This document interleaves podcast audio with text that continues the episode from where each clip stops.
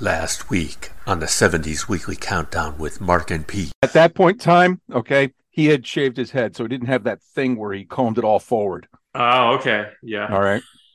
So Ah, the, the the saga of the hair of our coworkers.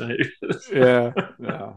So as you can tell, uh, Pete and I have been friends for a long time, uh, thirty plus years of uh, hair history. we, we met in college and then ended up working together for a long time. Watched people's hairlines recede. uh, we lost her in January of this year at the Oh, age wow. of eighty-four. A nice long life, and I'm sure she. Uh, I'm sure she's went to heaven. I didn't know his name was Bob Smith. I didn't either.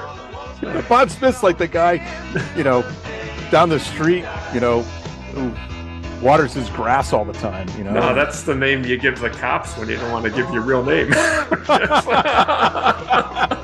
That's Hey, John- baby, this is John Bob Smith. Yeah. No, John Smith.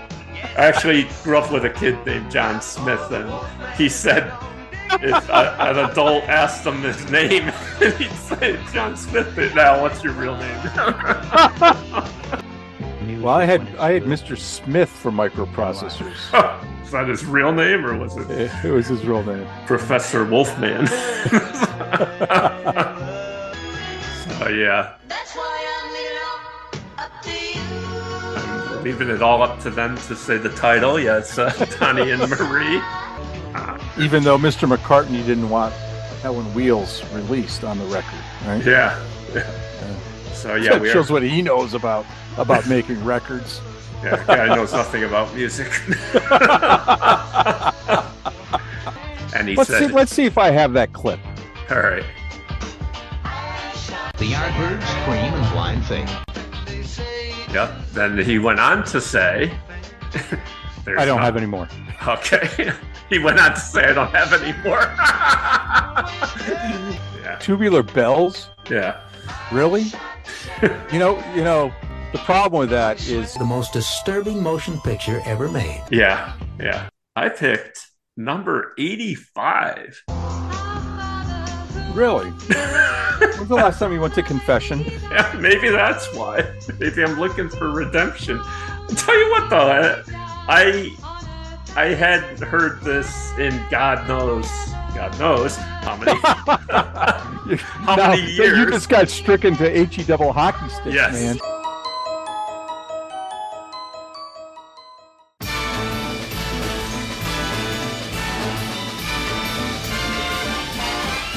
It's the most wonderful time of the year. With the kids jingle belling and everyone telling you be of good cheer. It's the most wonderful time of the year. It's the hap- happiest season of all. With those holiday greetings and gay happy meetings when friends come to call. It's the season of all. There'll be parties for hosting, marshmallows for toasting, and caroling out in the snow. There'll be scary ghost stories and tales of the glories of Christmases long, long ago. It's the most wonderful time of the year. Hello again, and welcome to the 70s Weekly Countdown with Mark and Pete, a show where two friends review a randomly chosen American Top 40 episode from the 1970s, the most interesting decade in pop music. My name is Mark Roback, and with me is my friend and co host, Peter Gardo. Hello, Peter. What's happening? Merry, merry, merry, merry Christmas, there, Mark. So, uh, you know, Christmas is is uh, about the birthday of our Savior, but in a more secular world, it's you know, it's about friends and family and gifts. And uh, at this point in time, uh, I don't have any gifts for you, except I got in the mail from you Ah. a Christmas card. and the Christmas card, for those of you watching on on channel 18, is a postcard of the Butoff Williams house with four little stickers around it with uh, gifts and bells and carolers and a, a VW uh, Beetle with a with a tree on it. Looks like a like a little tree, and it says "Merry Christmas, Peter, Cheryl, and Julia." Mark Roback. And once again, Mark, you used a full price stamp. yeah, yeah. Well, like I said, got to tip that mailman. Yeah. he works hard this time of year. Yeah. so uh so thank you for, for that. So uh Yeah. you know things things get in the way sometimes we were uh we were supposed to have uh, uh some special guests that we kind of hinted on last week and uh things didn't work out due to uh uh schedules uh these uh these folks aren't retired like mark or have vacation left over like i do to to eat up the time so like today today i got the chipper out and i chipped a big pile of brush that had been sitting around. But it was, you know, we'll have them on an, an, another time. Yeah. But um, I tell you, so do you get the do you get the newspaper? I do not get the newspaper Yeah. anymore. There's nothing better, nothing better that when you get the newspaper and you look. This is in the front of the uh, of the local section of the morning paper where we live. And as soon as I saw the photograph, I says, "That's that's my buddy Mike." Okay, and so Mike, who I've known for over 30 years, grew up in the town north of where I grew up. Is friends with lots of folks. He played broom hockey with us. He came to all our parties. He's it, it's December.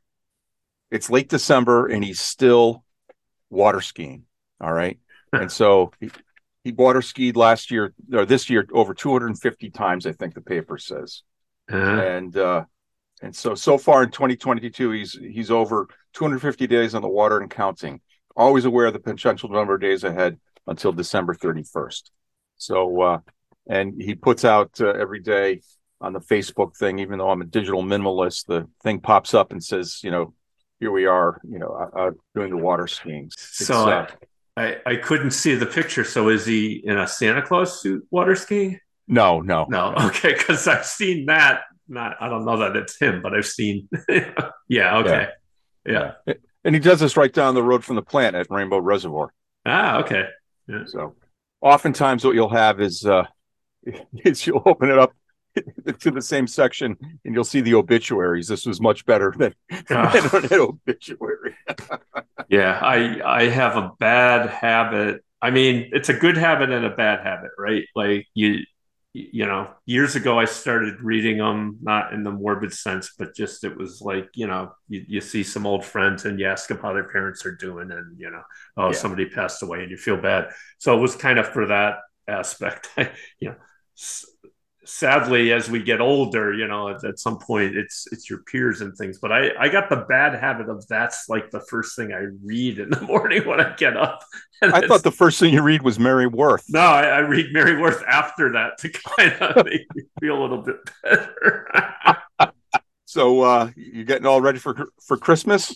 um, yeah, so I I also got a a Christmas card from you. I don't I didn't think to have it with me, so it's not within arm's reach, but very nice pictures of the family. Yeah. and I appreciate that. And um, Did you study it? did I study it? Why is there something in, in the detail that I, I need to uh, need to look Mhm. at? Oh, Mhm. okay. Should I go get it now? Sure, we can we can pause. Yeah, we can we can edit. All right. Actually, what while you go get it, I got to go move the laundry around. I'll be Oh. right with you.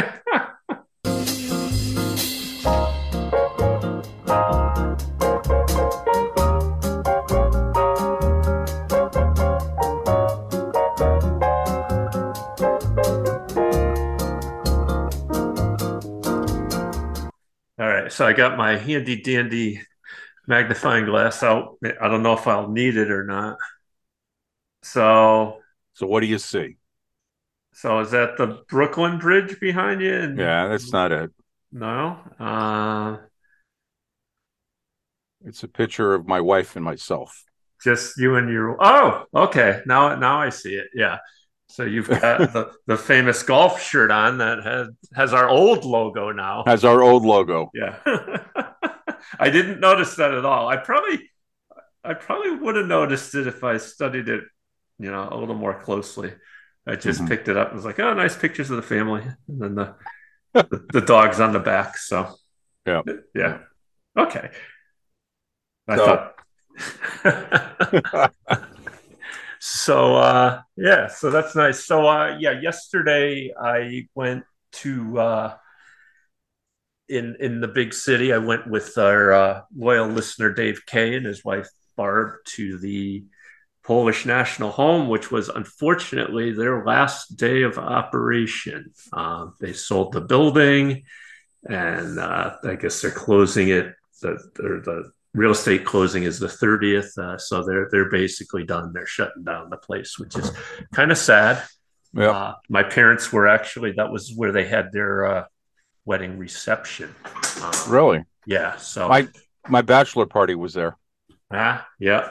I, I went to more, uh, you know, more than a few uh, bachelor parties there as well, or other events. Yeah, yeah. So, but uh, so bittersweet, but had a good time. Food was good. It was really crowded. I think a lot of people, uh, yeah, wanted to get in the last hurrah. So, yeah.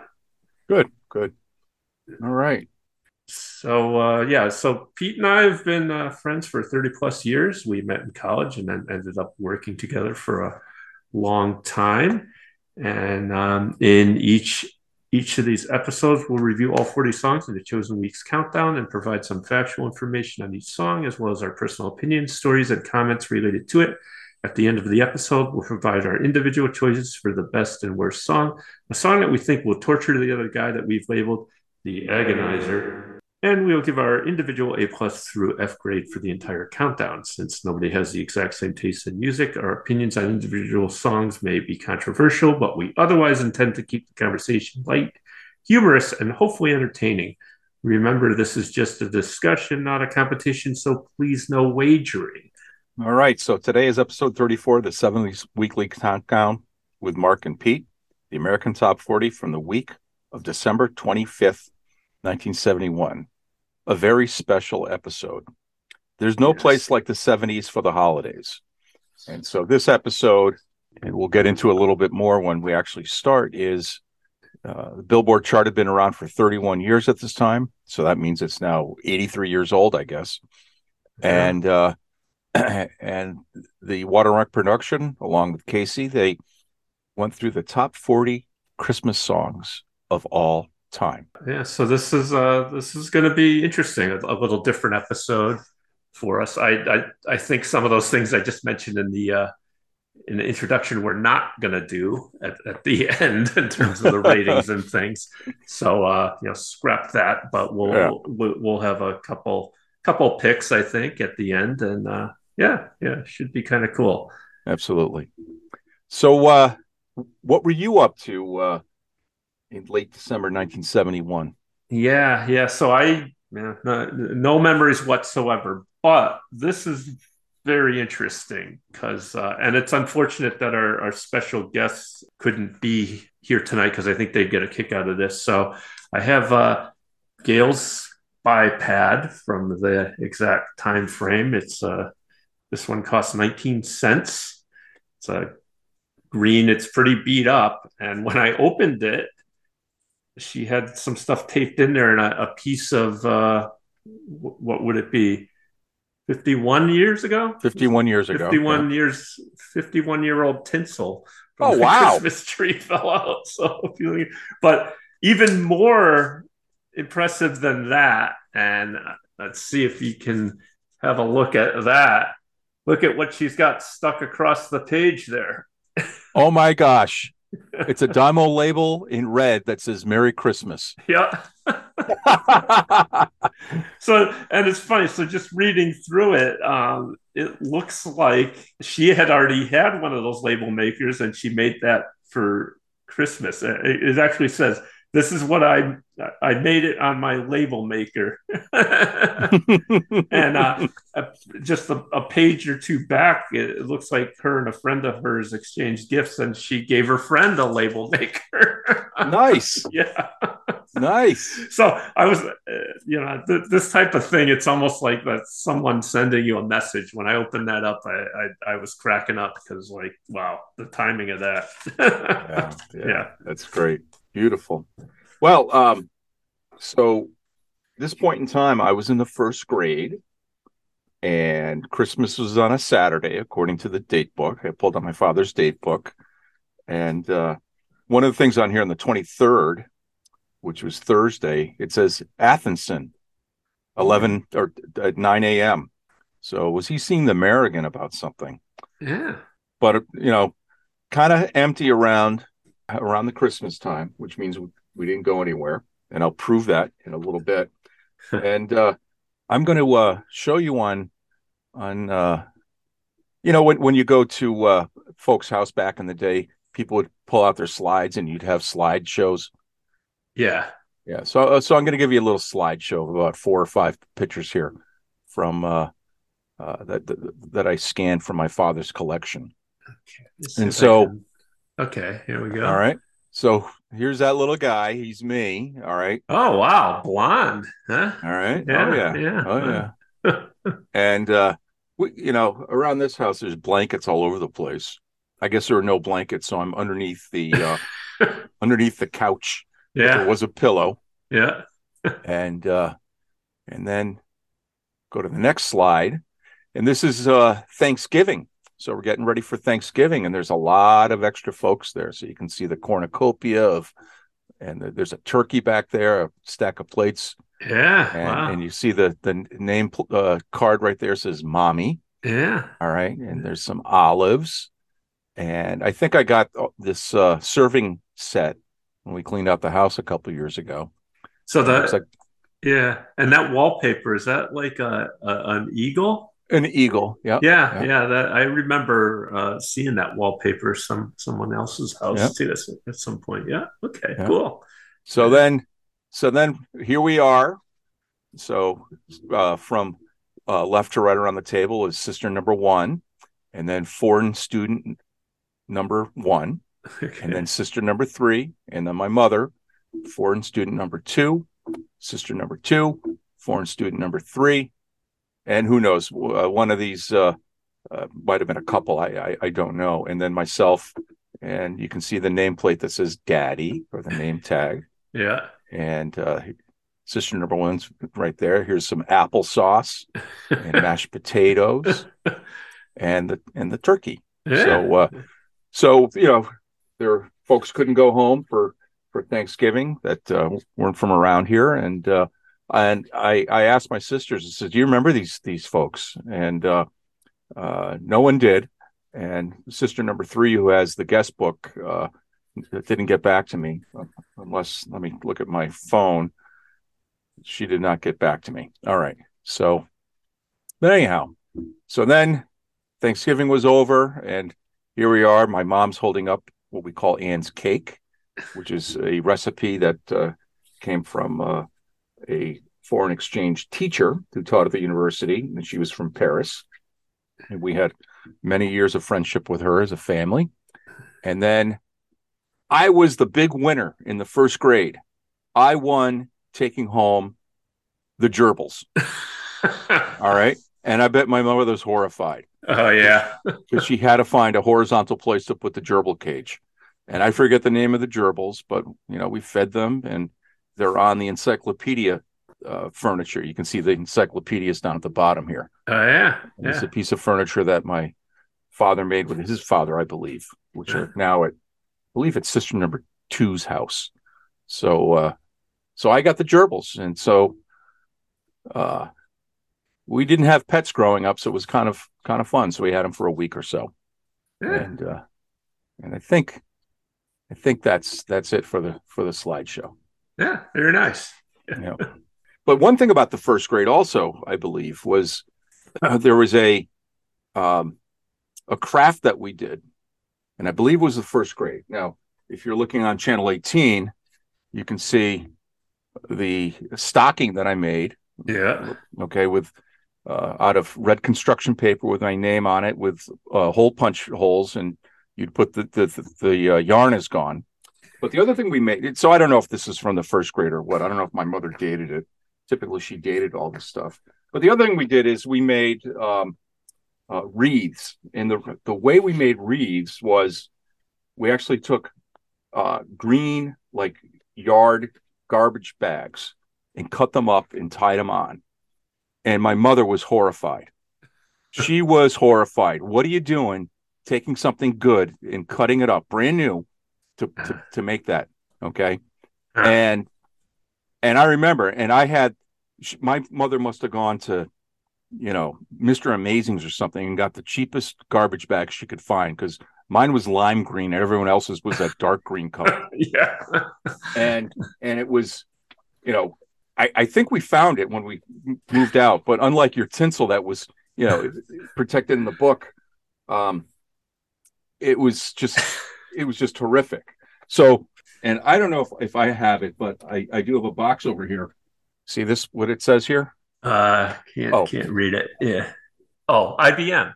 ibm Oh, okay. so, what did ibm make At that time, uh, well, I mean, they made They made- they made- but I mean, they yeah. made punch cards ah, okay, yeah, yeah. All right. Yeah. So this is probably my father's thesis, okay, or stuff left over from the company that we worked for.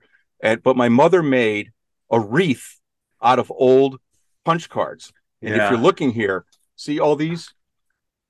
These are all ready to be, make a wreath, okay? And it was spray painted Yeah, Right. I, I made one of those when I was a kid too. Now that you mention it, out of the punch cards. out of out of punch cards. Because Yeah. remember the phone company used to have punch cards. yeah, yeah, yeah. That's how you would. That's how you got your bill, and you you send your check in with a punch card.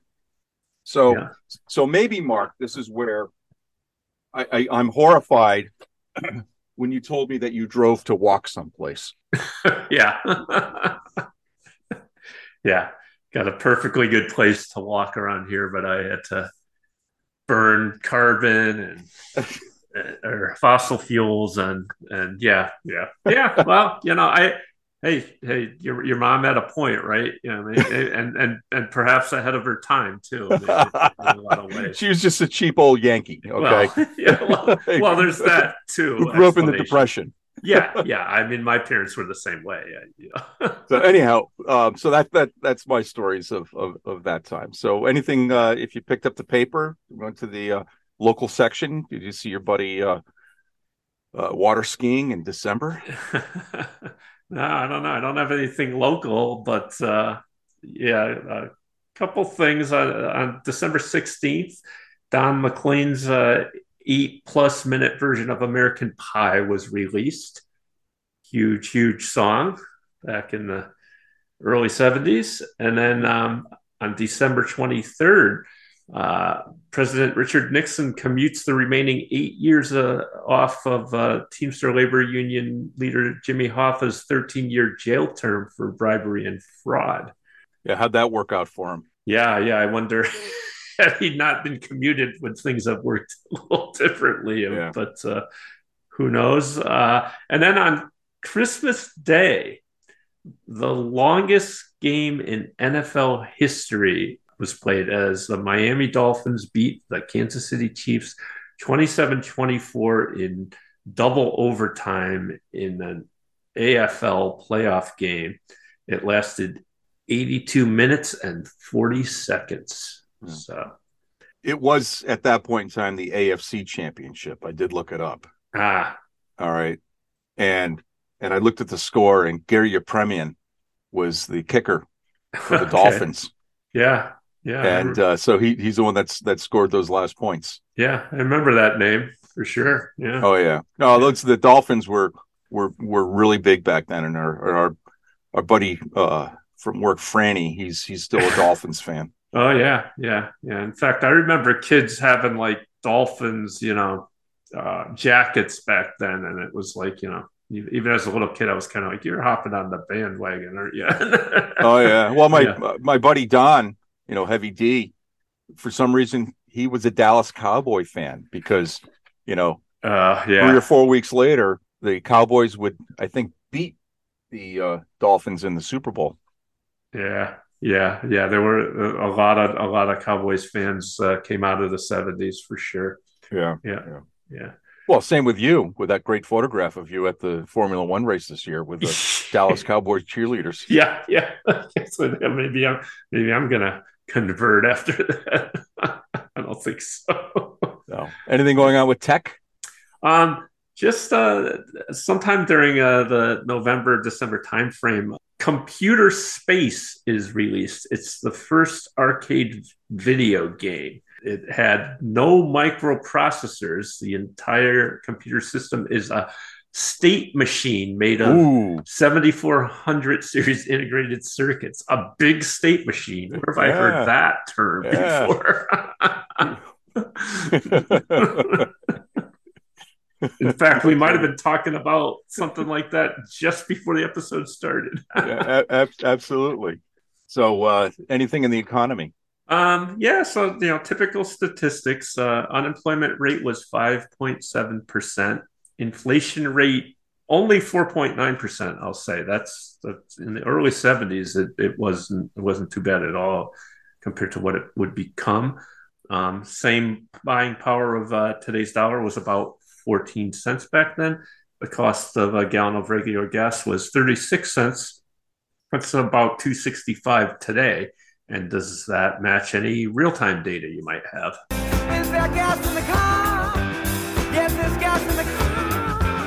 Well, I'm a little lower.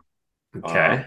I went to the uh, the log books, and I actually went to uh, uh, December 31st for the 64 Chevy Chevy wagon, uh, 31.8 cents a gallon for 14 and a half miles per gallon, and the 70 Squareback uh, on the day before on the 30th was 32 cents a gallon for 25.7 miles per gallon. I noticed that we didn't we didn't go anywhere at at uh, at Christmas time because that was the closest gas that was purchased in the vehicles. It was even before the 20th for the two cars. So Huh. we hung around yeah. and, Yeah. and didn't go anywhere. Okay. So that's why the date book was kind of empty. Yeah. Yeah. Home for the holidays, you were. Yeah. Yeah. It's very nice. yeah. So anything on TV uh, that we would watch if we were allowed to, Yeah. Yeah. at least so in my house. Yeah, I uh, so I just picked out some some highlights again. So uh, on uh, Wednesday, December twenty second, uh, at on CBS at eight o'clock, you had the Carol Burnett show, and it was season five, episode two. Tim Conway was listed as a guest; he wasn't a regular yet, Right. And also the the Carpenters were guest stars, and uh, Carol and the Carpenters sang a uh, medley of Burt Bacharach songs. Oh, beautiful. So that must have Be been fun. nice. Yeah. And then uh, on Thursday, December 23rd, NBC at 10, The Dean Martin Show, um, season seven, episode 15. And he had Jonathan Winters and Dan Rowan uh, from Rowan and Martin's Laugh-In. Dean uh, sang Marshmallow World and I Feel the Earth Move. Wow. Yeah. I got to see if I can find that Dean singing I, I Feel the Earth Move. Wow. That's awesome. and going on to Friday, uh, December 24th, Christmas Eve, ABC at 9.30, The Odd Couple is on. And the episode title is Scrooge Gets an Oscar. And it's uh, season one, episode 12. And basically, the, it was a Christmas Carol based episode where uh, Oscar kicks Felix out of the apartment and then he, he eats all this uh, spicy food and he falls asleep in front of the TV set. And then he has a nightmarish version of a Christmas Carol. and as I mentioned, you know, that Christmas Carol is one of the most adapted stories. I don't know how many TV shows and movies and and what have you. We you discussed the uh, the Bionic Christmas Carol before. Gonna have to break that out when my daughter gets back from college. and then uh, finally on uh, Christmas night, CBS at 10, you had uh, Mission Impossible, and the episode was Encore, season six, episode two. So William Shatner was on this episode, and it's a, an aging hoodlum is artificially transported back to the 1930s and the scene of his unsolved crime. I remember that episode, and it's funny. Shatner was in another Mission Impossible where he was transported forward where wow. They they they were trying to find where he hid some plutonium, and and they made him like old. so it's kind of funny, sort of ridiculous. Like in, both cases, the like the old guy, you know, wouldn't still feel old even though he's transported back to the 30s, and and vice versa. Sounds like good TV. yeah, yeah. yeah. So, anything at the uh, Paris or Rialto Theater that uh, Yeah, a couple movies you might have heard of. Uh, a Clockwork Orange, starring uh, Malcolm McDowell. That's a Stanley Kubrick film. Uh, is he related to Roddy McDowall? he is uh, his brother, I believe. Oh, really? Yeah, yeah. If you look at them, there they they look very much alike. Okay. Yeah, yeah. And then December twenty fourth, uh, Dirty Harry, starring Clint Okay. Eastwood. I have seen Dirty Harry. Yeah, yeah. Yeah. So, all right. So now, as Casey would say, on with the countdown. Got to find American Top 40. Ah, Oh, God. Oh, my God.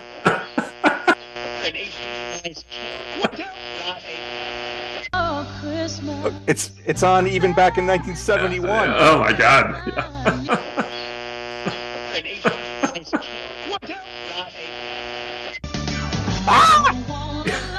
it's on every station. Hi, Merry Christmas, everybody, and welcome to American Top 40. I'm Casey Kasem, and we'd like to welcome you, in fact, to a very special AT40 countdown. What we have for you this week has never been done before.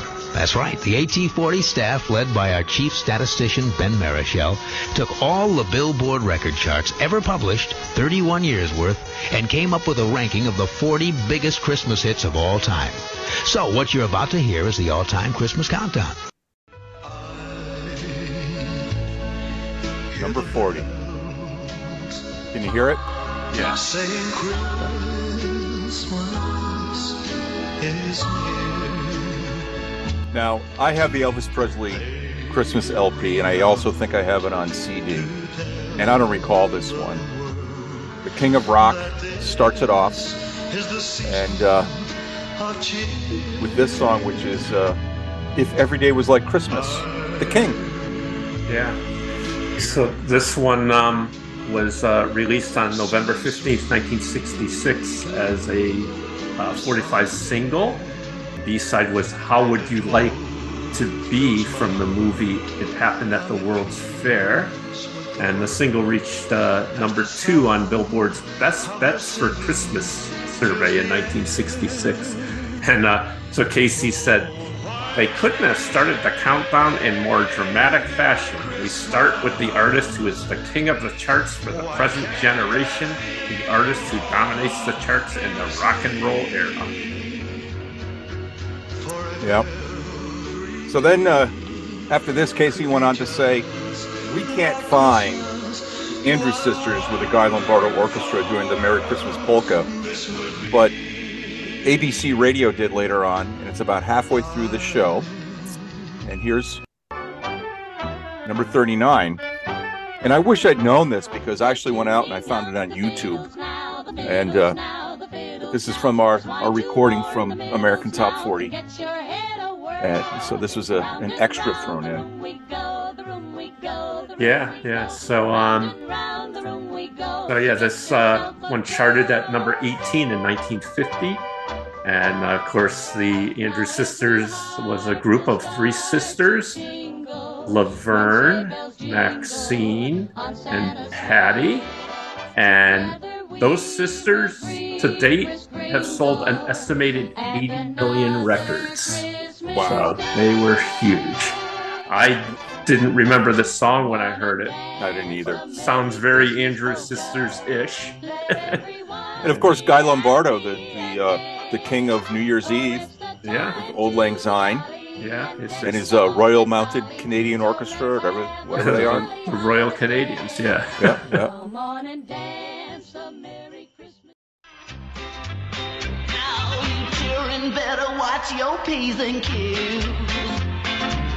Hang up your clothes and clean up your room. Author and singer of Gitarzan and Ahab the Arab. and the streak, yeah, and everything is beautiful. yeah, yeah. So, Ray Stevens.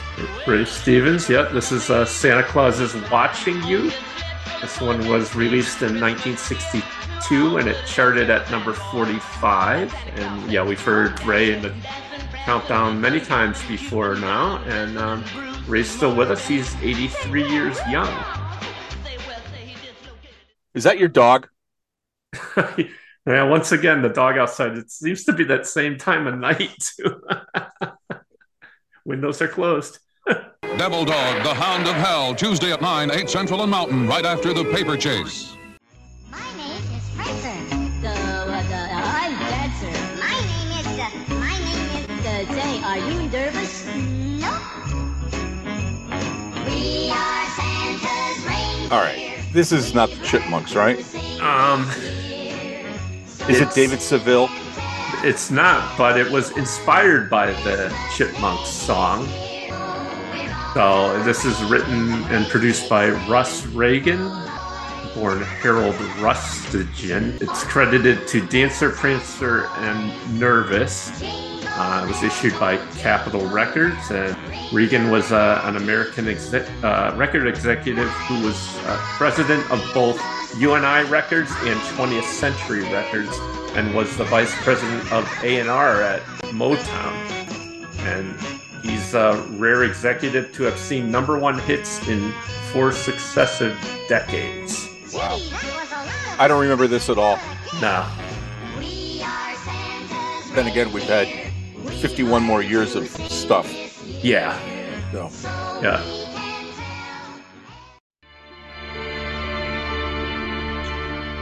Little altar boy, I wonder. So this is a song that was actually a hit by someone else. We're hearing Andy Williams right now, and it was originally a hit for Vic Dana back in 1961. Is that what Casey said? Um, yes, 1961. Yeah. Yeah. This is the little altar boy, and of course, uh, Andy Williams is the great great great great grandson of Bud Off Williams. Yeah, yeah. Famous American. Yeah. That's right. Yeah, so this one, when it was originally done by Vic Dana, uh, got to number 45 in 1961. It was also covered by the Carpenters and Glen Campbell, among others. So Vic Dana was discovered by Sammy Davis Jr. Oh wow. Yeah. With uh, the, he was originally a dancer, and when that started to decline as a form of entertainment, uh, he began a singing career. He's best known for his 1965 recording of Sid Tepper and Roy uh, Bennett's song "Red Roses for a Blue Lady." Okay. That was a Billboard Top 10 hit single. And he's still with us. Uh, his real name is uh, Samuel Mendola, and he's uh, 80 years old. Oh, what must I do? And uh, yeah, Andy Williams, great voice though, huh? Yeah. Yeah.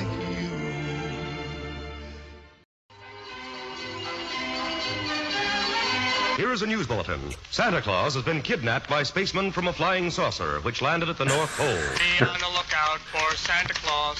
Last seen wearing. Okay. Who is this? For the White House for an Yeah. interview with the president. So it's listed as Buchanan and Goodman, and that it went over my head until I, I realized that have just received yes, a report from the FBI. Santa has been taken to a uh, satellite Bill Buchanan mission. We take you and now to the satellite. Dickie Goodman, Yay. and I kind of remembered this actually. This is uh, I, I barely remembered it. I, I had to remember. Yeah, so it's a Santa and the Satellite, parts one and two. And it was the fifth single released by this uh, duo. about to speak. And uh, yeah, Dickie Goodman supplies most of the dialogue. And uh, have you anything there's a disc jockey, Paul Sherman, uh, in place of Bill Buchanan, I guess. And, um, know how you can escape. so this one went to number 32 on the pop chart in 1957. Return you now. And what happened in We're now at the 1957? North Pole, where a rocket That is was a Sputnik. That's right. Yeah, yeah. So that was what's inspired this. Um, Yeah. So uh, Dickie Goodman, uh, his real name Richard Dorian Goodman, is unfortunately no longer with us. He Will passed away Santa in be 1989. Turn the record over yeah. and find out. The rocket sent to rescue Santa Claus has failed.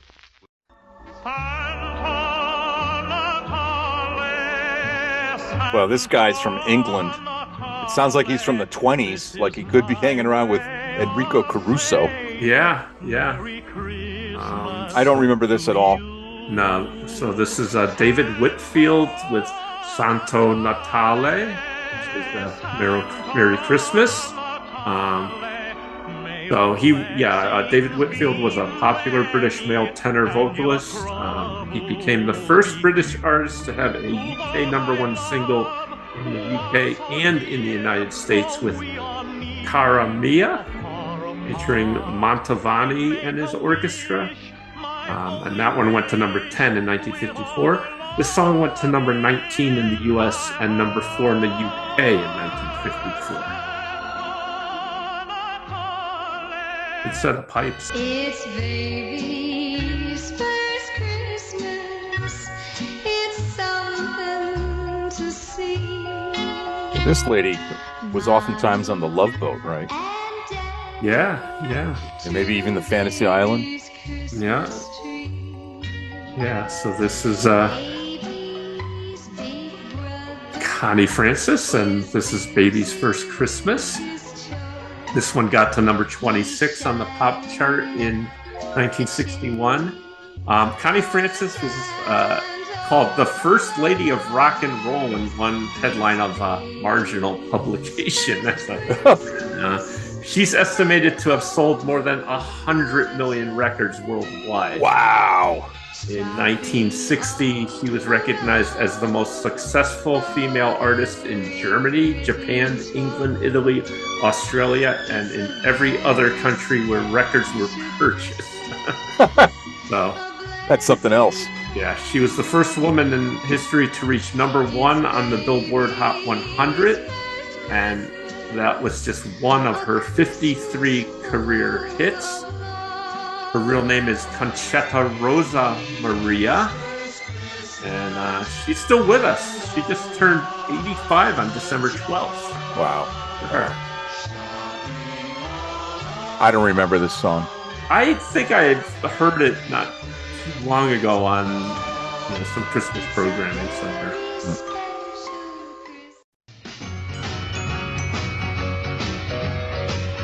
Well, this one, I actually mark it saying, I hear this every year. Mm-hmm. Of course, it's the Beach Boys.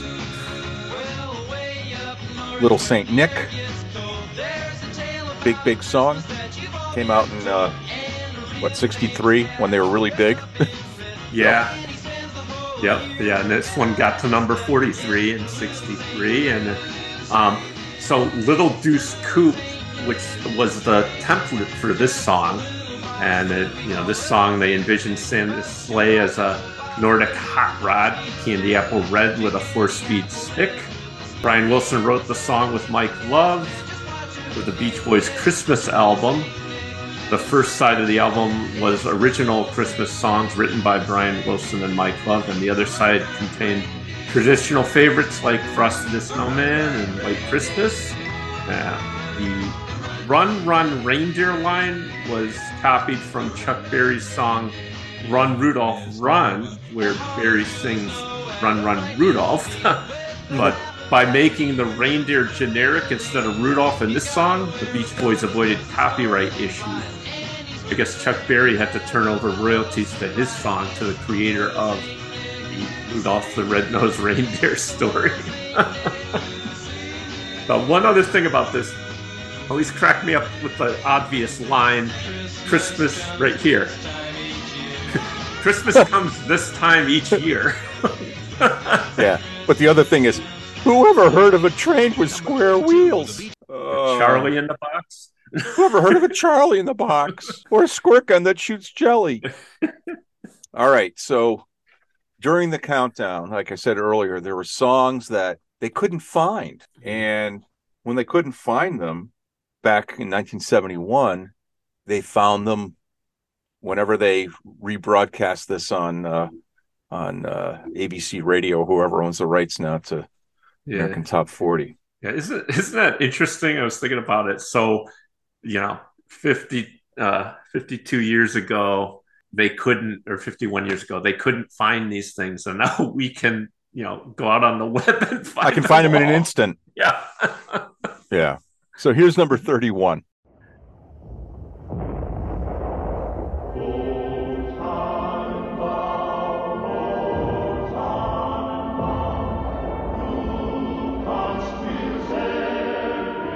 You'd think it's going to be something serious, right? The news had come out in the First World War. The bloody Red Baron was flying once more. The Allied command ignored all of its men and called on Snoopy to do it again. Was the night before Christmas, 40 below, when Snoopy went up in search of his foe. He spied the Red Baron. Oh my gosh. With ice on his wings, Snoopy knew he was caught. Yeah. Christmas bells So, Okay. So yeah, this is Snoopy's Christmas by the Royal Guardsmen. Um, song takes place during World War One and follows up on Snoopy versus the Red Baron, where Snoopy is a fighter pilot. In Snoopy Christmas, the Red Baron uh, decides not to shoot Snoopy down, but forces him to land and gives him a Christmas gift. Um, so this is off the album Snoopy and His Friends in 1967. Uh, this song didn't chart in America, but it gradually made its way onto many holiday playlists and since become a Christmas favorite. Uh, in Australia, the song went to number one for the last two weeks. Yeah. I So I, remember think the, this. Yeah. I, I sort of remember this. I remember Yeah. the other Red Baron song by the Royal Guardsmen, and I, I think that uh, Carl Short, Schulz got even richer because they had to give up royalties or everything, or I don't know. Yeah. So. Yeah. Merry Christmas, Charlie.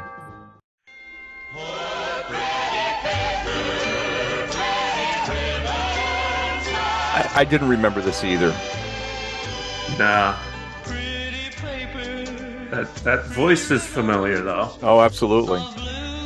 Yeah, so this is uh, Roy Orbison and the song Pretty Paper. So this one was written by Willie Nelson. Oh, Uh, wow. Yeah, so at the time he was a successful songwriter, but a relatively unknown performer.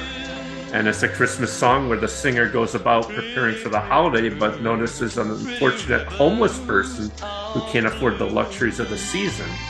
Unsure on how to handle this, the singer decides he's just too busy and carries on with his preparations. The pretty paper serves as a metaphor for how we often cover up our problems or choose not to notice them. So it's kind of a deep song, actually. yeah, so we lost Roy Orbison in 1988, only at the age of uh, 52. Yeah. And uh, And he was making it his big comeback there. He's one of the Traveling Wilburys. Great, great LP, the Traveling Wilburys first LP, and yeah, I, on, Mystery on- Girl was his was his solo record. Yeah, yeah. So on a lighter note, I remember on one of the Benny Hill shows, he's introducing uh, or uh, talking about a, a new album coming out or something. He's like, "It's Roy Orbison's musical bum," and they're like, "No, no, music album."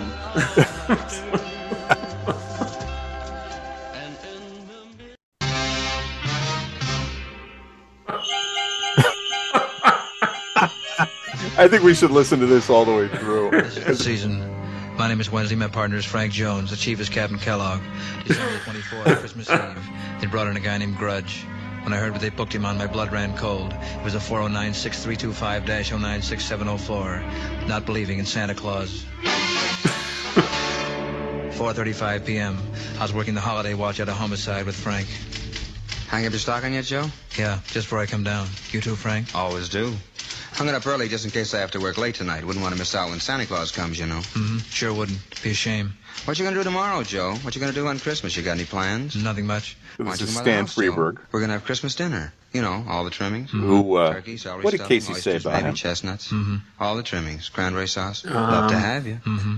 The missus. Because I was in the car when I listened to little this. sticks. You know, olives. He said he was a Most folks call them like green onions, a they're serious really writer or scallions. You ever notice something, and Joe? Yeah, yeah, you know, I didn't, most I folks call them didn't, green onions, uh, but they're really scallions. didn't write that Anytime down. after two, Joe. unfortunately. Love to have you. Mm-hmm. Well, I'll see. Love to have I love this little bit about scallions and, in, fixes in uh, with them carrot sticks. You know them little carrot sticks? in Olives, Yeah, pickles, it, scallions. it's this is a, a really good parody of the actual again, actual How most show, the, the, green di- onions, the dialogue, which. I always thought the dialogue on the show was noticed was too, huh, hilarious, just Yeah. those straight laced. Homicide. You know what I got to start listening to Mm-hmm. is uh, Dragnet from the radio days. I've. I've listened to some of them. So uh, yes, scallions and green onions. So anyhow, so 409-6325-096. Yes. they go they go pick them up, and Yeah. I don't believe in think he eventually I mean, Santa agrees Claus. there's no Santa Claus, but then he talks about the Tooth Fairy, and he doesn't believe there's in Cincinnati or I didn't believe in Santa or- Claus. A guy named Grudge. or Cleveland, but he might believe in Toledo. Grudge, Yeah. all right? And I guess on part two, which they didn't hard play, uh, really say he- that? Grudge finally does come to How do you believe in know Santa there's a Claus. Santa Claus? You got a picture of him? Yeah. No, no mugshot. Any fingerprints? Mm-mm. No latent So did we mention know it's that's uh, Christmas Like famous Dragnet, parts one and two another title? Probably not. Mhm. Watch your. Get the idea, though. He just said Yeah. to make me feel bad, didn't he? There really is an Easter Bunny, isn't there? Joe? Listen, Grudge. Didn't I pick you up three years ago in 1492 for not believing in Columbus? Yeah. oh, that didn't age well. How about Toledo? I, uh, Time ago in Bethlehem, so the Holy Bible say. Mary's boy child, Jesus Christ, was born on Christmas. This is Harry Belafonte. I, you hear this one now and again, and yeah. it uh, sounds a lot like his big hit. Uh, A new king born today. And man will his big hit uh, uh, from his LP. What was that song? What's the here big, big Harry Belafonte song? I got the LP upstairs. Uh, the only one I'm thinking of is Banana Boat, but it doesn't sound like this. Well- Well, uh, maybe it's just his voice. He's Yeah. he's a great artist, and just lost him a little while ago, I think. Right? Um, yeah, yeah, but uh, yeah, this is Mary's Boy Child song. Um, this one went to number 12 in 1957. Uh, originally, uh, this was a West Indian song written by Jester Hairston, a Juilliard trained songwriter who would later popularize the uh, spiritual Amen during the civil rights movement in the United States. Um, Casey said this became the first million seller in uh, and his wife English history, and it's by an American. so uh, when this reached number one, Harry Belafonte became the first black male to have a number one in the UK. It was the first song to sell one million copies in the UK, and the first ever British number one, one record to have a playing time of more than four minutes. Runs four minutes and 12 seconds. Uh, stayed at number one in the UK for seven weeks before becoming the only song to drop from number one straight out of the top 10 the following week after Christmas. And of course, uh, Harry Belafonte's daughter, Shari Belafonte, she was in a number of things in the 80s. Yeah. And, uh, yeah, great voice. Yeah. Remember, he, he inducted Carlos Santana into the uh, Kennedy Center honors, I remember? Okay. Years back, yeah.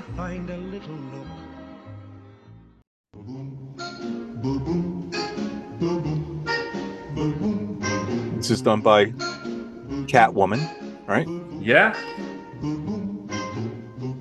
Santa baby. I think the one we hear on the radio isn't by this lady, Eartha Kitt. Don't we hear a different one? Um, it, it has been done by several artists, but uh, yeah, Eartha Kitt was the first. Um, so Casey said uh, this next singer uh, was the first million seller. Uh, excuse me, this next singer whose first million seller was C'est si bon, it's so good, this uh, this went all the way to number four in 1953, Santa Baby. So this was written at the end of 1953 by Joan Javits, who was the niece of U.S. Senator Jacob Javits. Jacob Javits. Yeah. Um, and uh, We we talked about going to the Javits Center, right? um, did you? For uh, the uh, IEEE Expo in Oh, yeah. 1987. That's right. I, yeah. I found the piece of paper in the in my collection of stuff about it. ah. So, yeah, so I've been to the Jacob. He was a yeah senator from New York State, I believe. Yeah.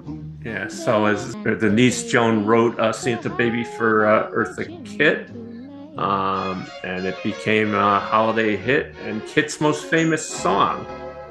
And um, so she came up with the lyric Santa Baby, just slip a sable under the tree for me. And Eartha Kitt's image at the time was a sophisticated vamp. And she was one of three actresses to play Catwoman on the 1960s Batman TV show. Santa cutie Um, and fill my Yes. stocking Uh, ironically, she passed away on December 25th, 2008, at the age of 81, right here in our state. Uh, and hurry down the chimney. so, um, yep. So, did I mention my first word as a child was Come and trim Batman? Christmas. It, it goes to contrast uh, how you were brought up and I was brought up because apparently I might have been just plunked in front of the TV as a child. Batman was the popular show at the time.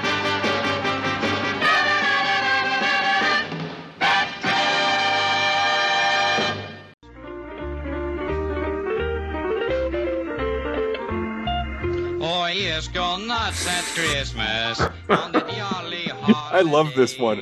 I'd never heard this. like a knucklehead, cause I'll squander I remember my father. uh, I don't know how he played it for me or whatever, but he was like, "Oh, this is great! You got to hear this." rush in a store like a poor bewildered Yeah, so this is Yogi Yorgesson doing I just I just go nuts at Christmas. So tended to be a Swedish guy. Of course, that was made big. The Swedish Chef and the Muppets. You know, how many years after this came out? This was from uh, 1949. yeah, yeah. Well, your father was probably a young, you know, what, Uh, 16, 17 years old? yeah, yeah. I think he might have been just coming out. No, no, he was a little older. He was just coming out of the army, I think, at that point. Yeah. Christmas, Okay. it's still in the house. Yeah. My family is sleeping. Yeah, my folks were 15 when this came out. Yeah. I look at my watch. So yeah, uh, is near.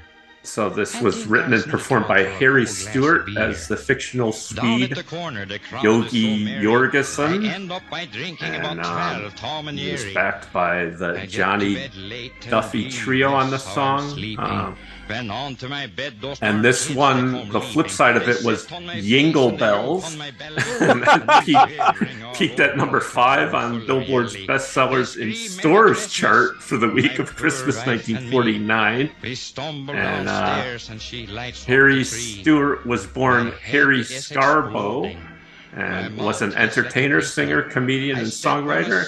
And he's best known for this portrayal of uh, Yogi Yorgesson, the comically exaggerated Swedish American. Swarming all over the joint. On Christmas, The yoint. I hug and I kiss my wife's mother. The rest of the year, uh, we don't speak to each other. That's the best line. That's a great line. And my wife's Uncle Louie get into an argument. They're both awful screwy.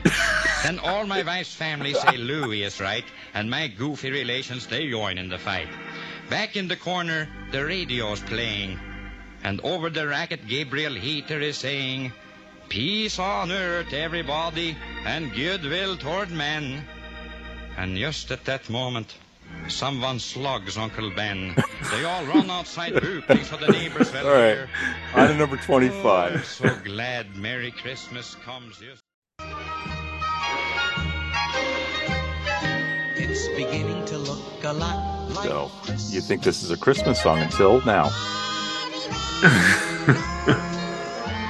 It's David Seville and the Chipmunks. Yeah. And it was Perry Como that made this a hit the first time around. And I don't know if they couldn't find the Perry Como version. But David Seville, that's not his real name, is it? It's it's not, but uh, you know that's farther up in the countdown actually. So we'll, we'll table that thought unless you have it in front of you. Okay, but the Chipmunks version is is here. It's Yeah. beginning to look a lot like Christmas. And in 1951, it got to number 23 with Perry Como. And Yeah. I tell you, Perry Como is littered all over this chart. you know? Yeah. And uh, yeah, this song's been recorded by many artists, but yeah, it was the the big hit for Perry Como and the Fontane Sisters uh, with Mitchell Ayres and his orchestra on September 18th, 1951, uh, and released on um, on RCA Victor as a 45. Uh, Bing Crosby recorded a version of this in uh, 1951 on October 1st, which was also widely played. So I don't remember hearing this version. No, no, they'll, they'll they'll do the other one we're going to hear later a lot more. So. Yeah. All right. Well, so now we get into a dead zone where uh, they skip around all the way to number 18 in the American Top 40. So I have to go to my file folder and I have to start pulling these out manually that I recorded off the YouTube. Was first it was it broadcast this way? The the AT Top 40? I wonder did they you know was I there some- I have no idea because it, Yeah. you know the, the words don't say it, but but I don't know. But yeah. all right, number 24.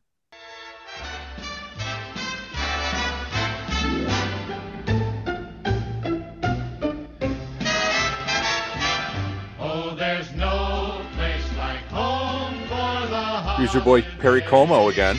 Now I've Yeah. heard this one. You know, they play this one on on Holly on XM radio quite a bit. when you pine for the sunshine. Yeah. So yeah, this is uh, there's no place like home for the holidays, and um, yeah, this went to number eight in 1954. There's Perry now. Um, he was written by uh, Perry Como's frequent accompanist Robert Allen and lyricist Al Stillman. who teamed up to write several hits of the era for Perry Como. Four Lads Moments to Remember, they also wrote, and Johnny Mathis Chances Are. Um, so uh, Mitch Miller gave the songwriting duo just one day to come up with a holiday hit for Perry Como. Oh Um, boy. They uh, Allen retreated to the Rockefeller Center and, inspired by the Ice Skaters, wrote the music that afternoon and gave it to Stillman, who wrote the lyrics that night. Wow. So Imagine if song. our boss said, you know, well, you you don't have a boss anymore. Said, I want you to get this software done by tomorrow. Yeah. yeah. Well, uh, you know, standard work would slow you down. And... The checklist. Yeah. There, there, there's something different about, uh, you know, a process and, and you know alchemy. This is more like alchemy. You know, Yeah. with, with coming up with. This is art. So, Yeah. Yeah. This is a great song, though. I always like this one. Yeah, this this is this is good. I, I appreciate Perry because, like I said earlier, he's scattered all around here, and he's a big part of it. And he's still played now. Yeah, yeah, and he, uh, yeah, he had he hit the AT40 in the seventies. That's right. Well, we had him on over the summertime, sometime. Yeah. And uh, you talked about uh, the Perry Como uh, "Good to Be Not Sleeping" tour or whatever it was. Yeah, still alive actually. Yeah. Yeah. Okay. So on the uh, original chart, uh, this song was actually, uh, which is number number 23. They actually played the Bing Crosby version, but I went out and I found the actual Dennis Day version. And so Dennis Day was an Irish American who, uh, which is not his real name. Uh, Mc, Mc, McNulty is his real last name. Uh, and he was the, the uh, second tenor of the Jack Benny show. He took over for uh, Kenny, what's his name? Uh, and he was he worked with Jack Benny for 40 years or 30 35 years. So, yeah. and he, he has some great vamping up here later. So if you listen to the Jack Benny radio program, O'Shaughnessy, Michael, me Here it goes. and Nancy McGee, and father and mother were all in a dither when Terence the baby crawled under the tree. So did a lot of voices. Kenny Baker was who he took over for. So, do you have anything else on this? Um, yeah, this, the song itself was written by John Redmond, James Cavanaugh, and Frank Weldon uh, in 1950. The song's been performed by many artists. Uh, two recordings made the Billboard retail chart in 1950. This one uh, peaked at number 10, and Percy Faith did a version that reached number 28. And um, yeah, most notably, as mentioned, uh, the Bing Crosby uh, version was also recorded in 1951. Yeah, but right around Christmas time, Dennis Day would always perform the song on the Jack Benny radio program. So uh, How grand it feels to prick your heels and join he had ten children. Wow, Dennis Day. he's an Irishman.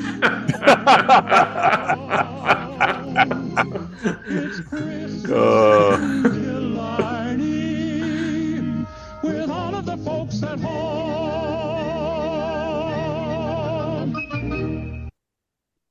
have you ever been to Ireland? Um, no, uh, I've got tickets to go next June now. Are you going to go to that show? Um, well, I think so because uh, uh, I was scheduled to go anyway, uh, and then I decided to move it up a few days. I'm traveling with my sister and her husband, and uh, uh, we're going to be staying eventually in the south of Ireland. But I said, "Oh, you know what? It's so close. I think I'll go to the Rory Gallagher International Music Festival." Hello, ladies and gentlemen, Rory Gallagher.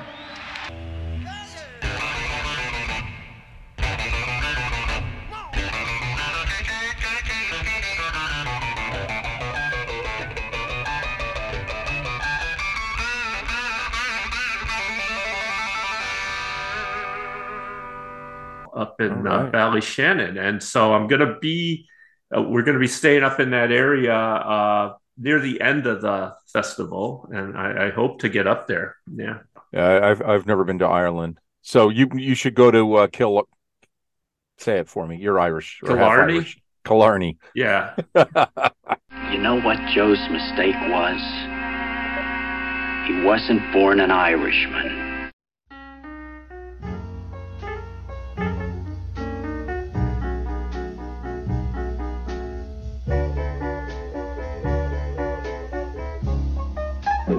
I'd never heard this one before. Merry Christmas, baby. Not this Or did I? version. Not this version. Yeah. Yeah, heard the song though. Yeah. So this is "Merry Christmas, Baby" by Charles Brown. A little confusing here, but uh, Another person with two first names. Yeah. So this was released in 1947, and it went to number three in the R&B chart.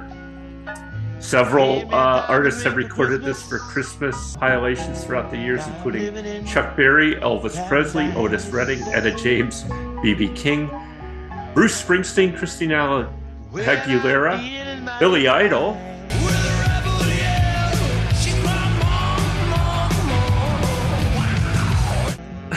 Sheryl Crow, The Monkees, and John Lennon. a lot of artists. Yeah, yeah. I, I do. I do remember this now from the Elvis Christmas LP. Yeah, yeah. Yeah. So uh, Brown also recorded a duet version with Bonnie Raitt for the 1992 multi-artist compilation "A Very Special Christmas 2" to benefit the Special Olympics. Brown passed away in 1999 at the age of 76. Beneath the mistletoe. This is a very, very. The original oftentimes is the is the best. Sometimes it's not. Um, Yeah, very. This one's very bluesy, but I, I like the blues. So.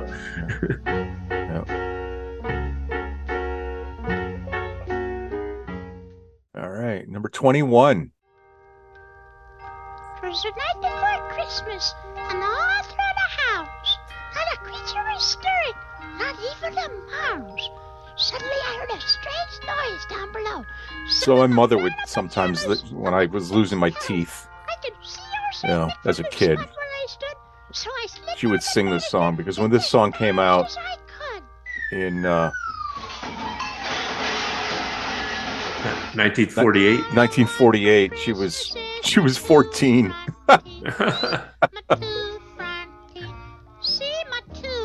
yeah. Did Bob Steele ever play this song? I think he did. Yeah. Yeah. Yeah. So yeah, all I want for Christmas is my two front teeth, uh, done by Spike Jones and his City Slickers, and it has in parentheses George Rock. But this uh, novelty Christmas song was written by Don Gardner in 1948. It's uh, it, a half a century after his first and only Billboard hit. He gave an interview at his Massachusetts home and told about how in 1944, when uh, his wife Doris had a baby, he took over her second grade class. He said, and as Christmas approached, he was asked to come up with a song for a holiday concert. One day he was in class when the teacher asked the pupils what present they wanted, and each replied, All I wanted for Christmas. And Gardner noticed that out of a class of 22, 16 of them had their front teeth missing. so that's how he wrote it. So, so when was he in the second grade? In like 1885 or I mean 1898 or I I I, I kind of no he was he was teaching. He took over oh he was teaching. Yeah okay. he took over his wife's uh, teaching oh all right. He was a substitute teacher. Yeah when she was having a baby. Okay. yeah. Okay. All right. Yeah. All right. I, I I'm like oh okay. All right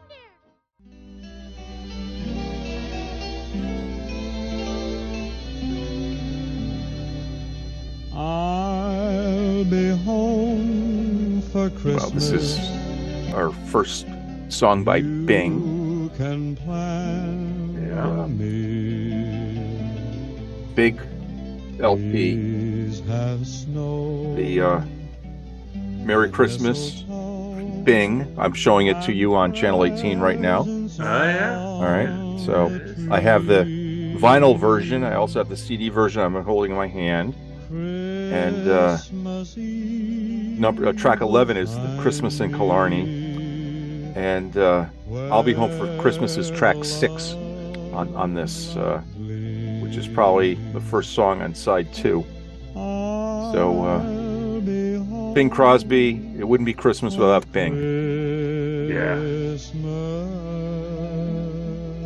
yeah so this one was written by lyricist Kim Gannon and composer Walter Kent and recorded in 1943 by Bing Crosby. It's originally written to honor soldiers overseas who long to be home at Christmas time. Since gone on to become a Christmas standard. The flip side of the original recording on Decca was Danny Boy. Um, despite the song's po- popularity with Americans on the front line, uh, in uh, World War II. In the UK, the BBC banned the song from broadcast as they felt the lyrics might lower morale among the British troops. Um, so, 77 years after its original release, Bing Crosby's I'll Be Home for Christmas debuted on the Billboard Hot 100 chart at number 50 on the chart dated January 2nd, 2021. Wow. And it was number 23 on the Rolling Stones Top 100 U.S. Songs of All Time. That list compiled in 2019.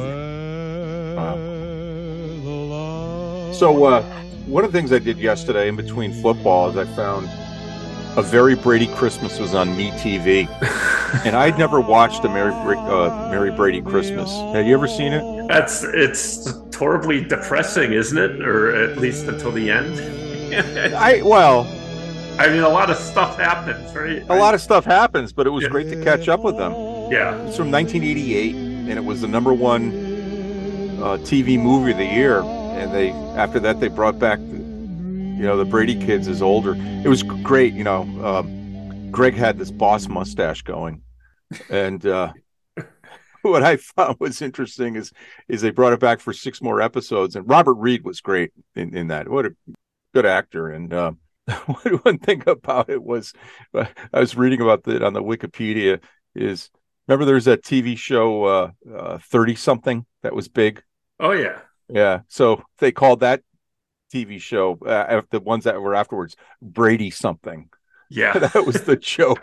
Yeah. I never saw 30 something, did you? Yeah, yeah, I remember. I remember my sister being a fan of that, but uh, yeah, didn't. But didn't the Very Brady Christmas have? Did it have a fake Jan?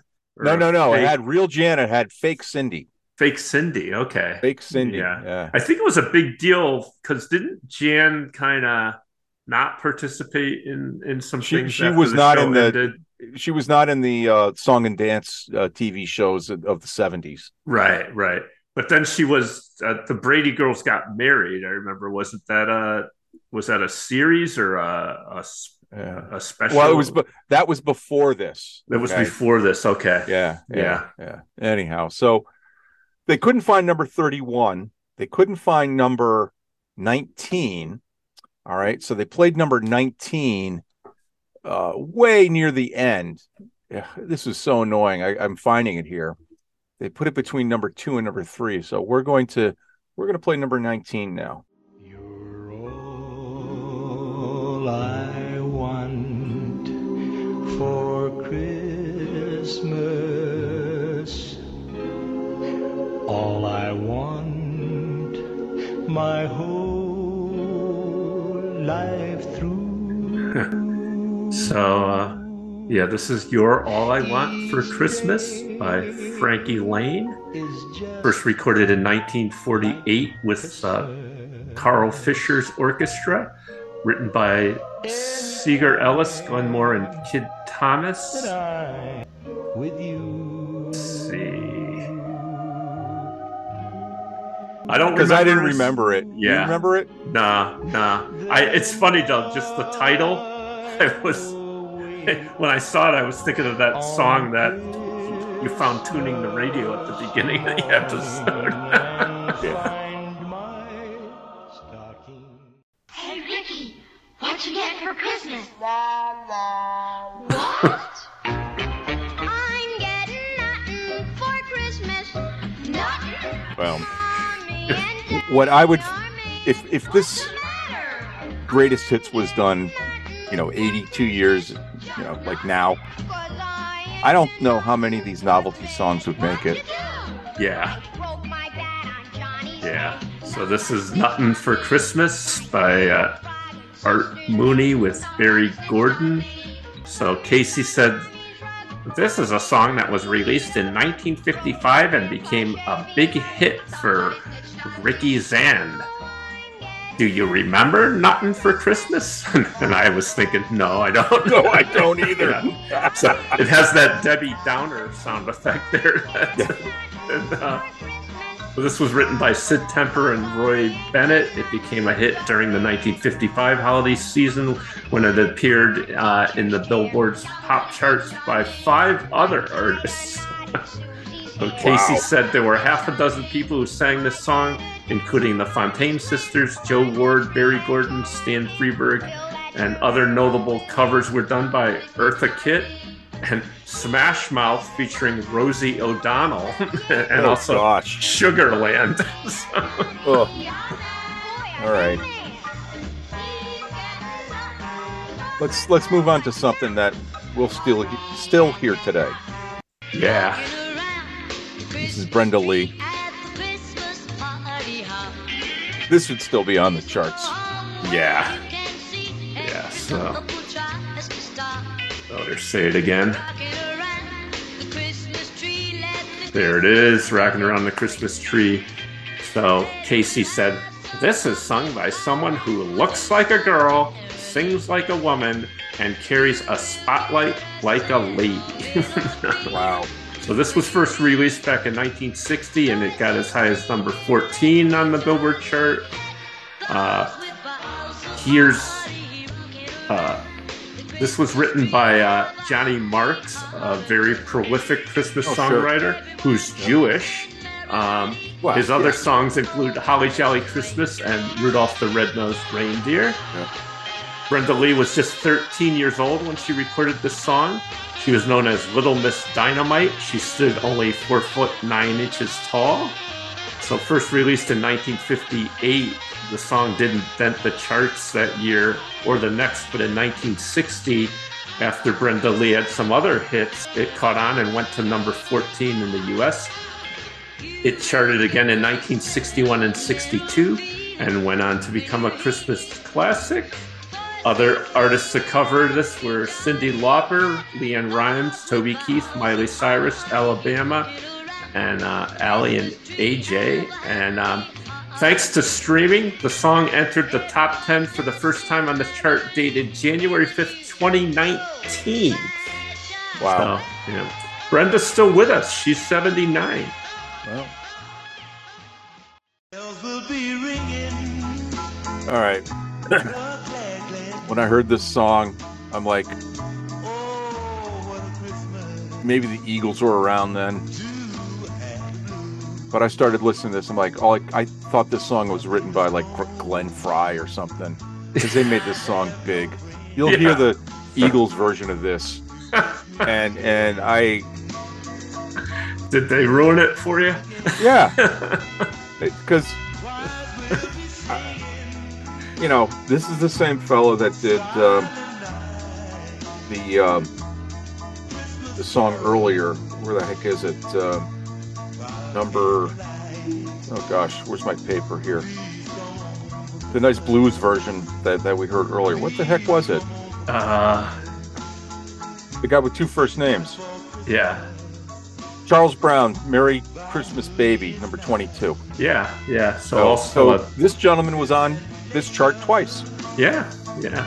So Casey did this big long thing about how you know, this guy Charles Brown, he was a high school science teacher and a chemist for the military. But the funniest part is Casey goes, he was head of the science department at George Washington Carver High School in Baytown, Texas, and then he cut the gas on his Bunsen burner and took off to become a singer. Yeah. So yeah, many artists have covered this song. As you mentioned, the Eagles took it to number 18 and 78. Bon Jovi did a popular version uh, for a very special Christmas 2 compilation that we talked about. Mariah Carey's done it. James Brown, Luther Vandross, Etta James, Harry Connick Jr., B.B. King, and Pat Benatar recorded this song in 1990 for uh, the coalition troops serving in the Gulf War. Um, so yeah, Charles passed away in 1999 at the age of 76. Well, as you see here in my James Brown Christmas CD that I'm showing on channel 18, yes, um, Please Come Home for Christmas by Red and Brown is track number nine on one of my favorite uh, Christmas LPs. Yeah? Okay.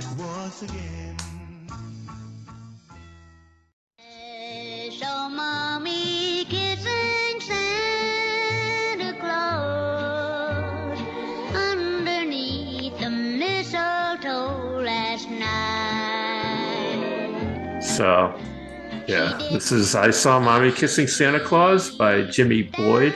This song hit number one in 1952, and it made the singer who did it the youngest to ever occupy the number one position. He was only 13 years old when he recorded this song. Mitch Miller at Columbia Records had him record the song, which was written by Tommy Connor.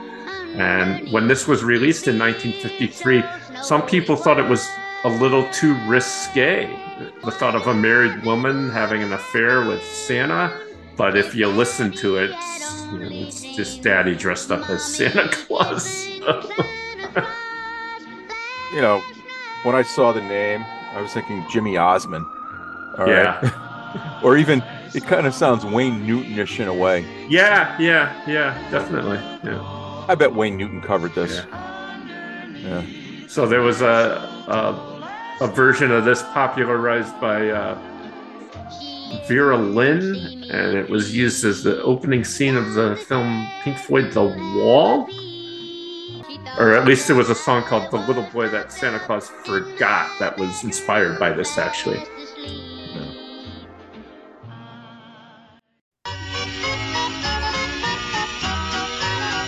I remember this song.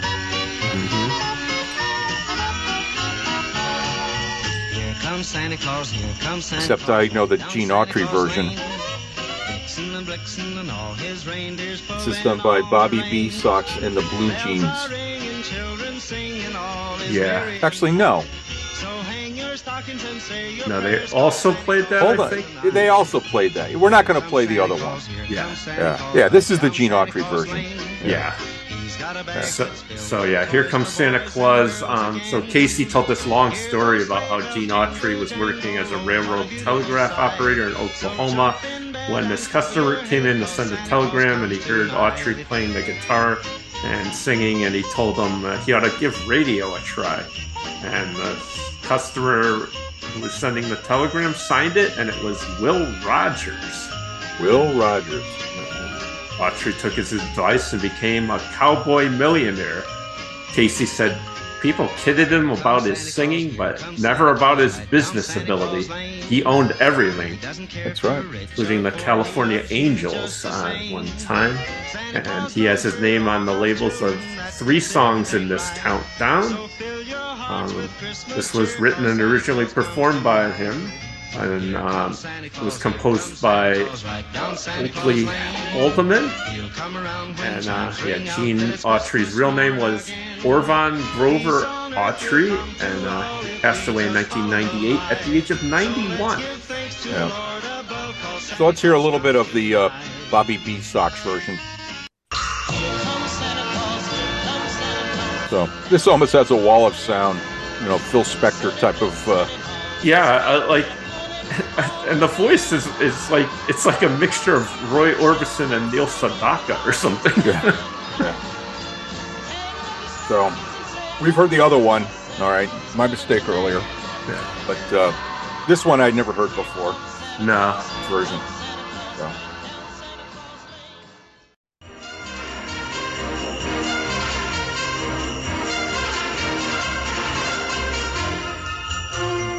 So this is uh, by Leroy Anderson and the Boston Pops. So Arthur Fiedler, my I think one of my father's favorites, was probably conducting at the time, and uh, Sleigh Ride. Yeah. And uh, yeah, Casey said Leroy Anderson, composer conductor who had several instrumental hits done in a symphonic jazz style. And um, he wrote the music for this song during a heat wave in July of 1946 while staying at a cottage in Woodbury, Connecticut with his wife and 18 month old daughter. Um, it's originally a hit in 1948. Um, and yeah, Anderson was a, a composer who lived in the Boston area. He moved to Woodbury permanently in 1948, where he lived until uh, he passed away in 1975. And he had a big hit in 1952 with the song Blue Tango. And Arthur Fiedler premiered the song with the Boston Pops, uh, who, yeah, Leroy was their arranger uh, that time. And the words for Sleigh Ride were added in 1950 by Mitchell Parish, and the song became a Christmas classic. I can remember Sister Number Two was in the choir, and uh, at school, and they did this song and they, with the words. And I have a vivid memory of of being at that concert at the high school. Yeah, hear know. this. Yeah, hear this back part. Dun, dun, dun, dun, dun. They play that at like college games, you know, the band during like. But uh, the Ventures did an instrumental version of this, uh, a surf rock version, um, based on their hit "Walk Don't Run." Uh, the Ronettes also did a version. Um, Let's hear a little bit. Hang on. This is the other version. Okay. Who else did it? Um, well, this is the Ronettes, right? Okay. Yep. Yeah. And um, yeah, this was uh, on the 1963 album "A Christmas Gift for You" from Phil Spector. All right. So here's the wall of sound that I Yeah. just talked about on, on the other remake of uh, of uh, Here Comes Santa Claus.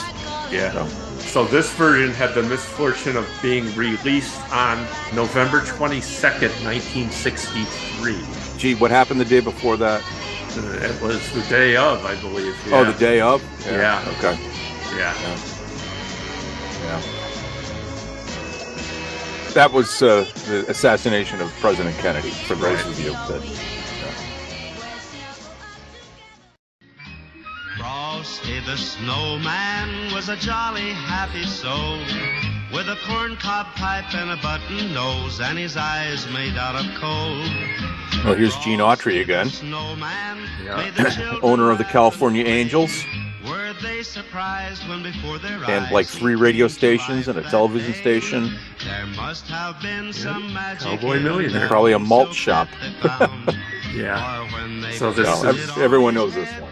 Yeah, Frosty the Snowman. And uh, Casey said, uh, here's a song that was a big hit for Nat King Cole, Guy Lombardo, and Gene Autry. So this version is from uh, 1950 and it got to number seven. Frosty was the creation of the songwriters Steve Edward Nelson and Walter Jack Rollins, who also wrote Here Comes Peter Cottontail. so Mick Like in the Dragnet, you know, do you believe in the Easter Bunny too? Right. this makes the list of Christmas songs that aren't really about Christmas, like uh, Jingle Bells and Winter Wonderland, as the songs have lots of winter imagery but no specific mention of Christmas. So, uh, in 1969, uh, this song was made into an animated television film featuring the voices of Jimmy Durante and Jackie Vernon. Yep. You won't see Frosty in many movies, commercials, or TV shows because the character, like Rudolph, is copyrighted.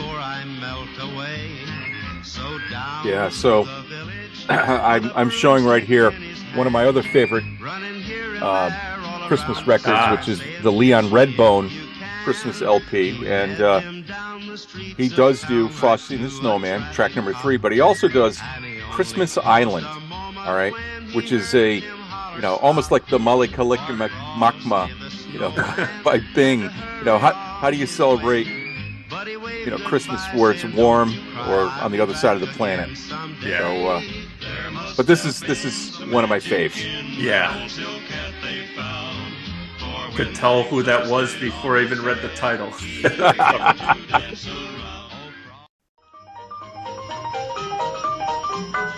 Jingle bells, jingle bells, jingle all the way.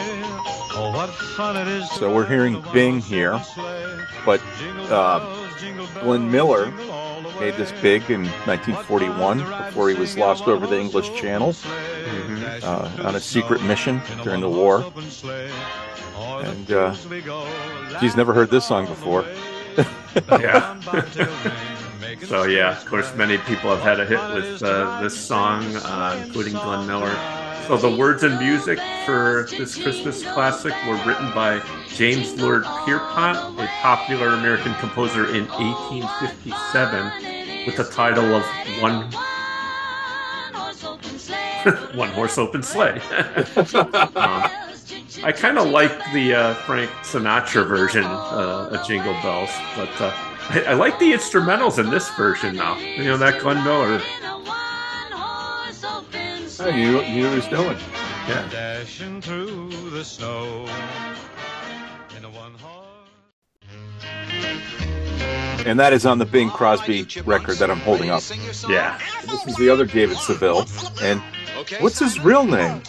Okay, Theodore? Uh, let's see. Hang on. I got. I have it. Hang on. Yeah.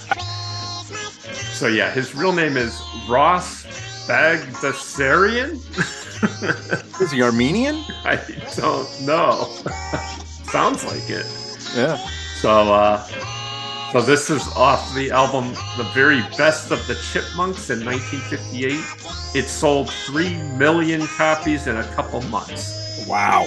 It was number one for four consecutive weeks in 1958, and it was uh, one of the biggest Christmas songs of that year.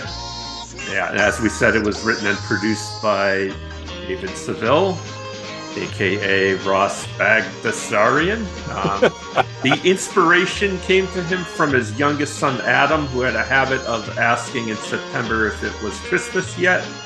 Um, this is the last Christmas song to hit number one in the U.S. At least at this time, right? Oh, yeah. yeah. Um, the chipmunks were called Alvin, Simon, and Theodore. They were named after Liberty Records president Al Bennett, owner Cy Waronker, and the engineer on duty when it was recorded, Ted Keith. Um, Theodore. Yep. So this was the first Chipmunks single, and although David Seville had previously recorded two singles using the high-pitched up voice technique, the first was Witch Doctor, which went to number one. I in- told the witch doctor, I told him what to do. Yeah. Yep, He said, 1958. Ooh, ooh ah ah, ting tang, walla bing bang. Ooh ee, ooh ah ah, ting Ting tang, tang, walla walla, walla, bang. bang. Yeah. You've been treating like me like I was a liar. Oh, geez, I- No, that's enough. Let's not overdo it. let's not overdo it. It's right. Yeah, exactly.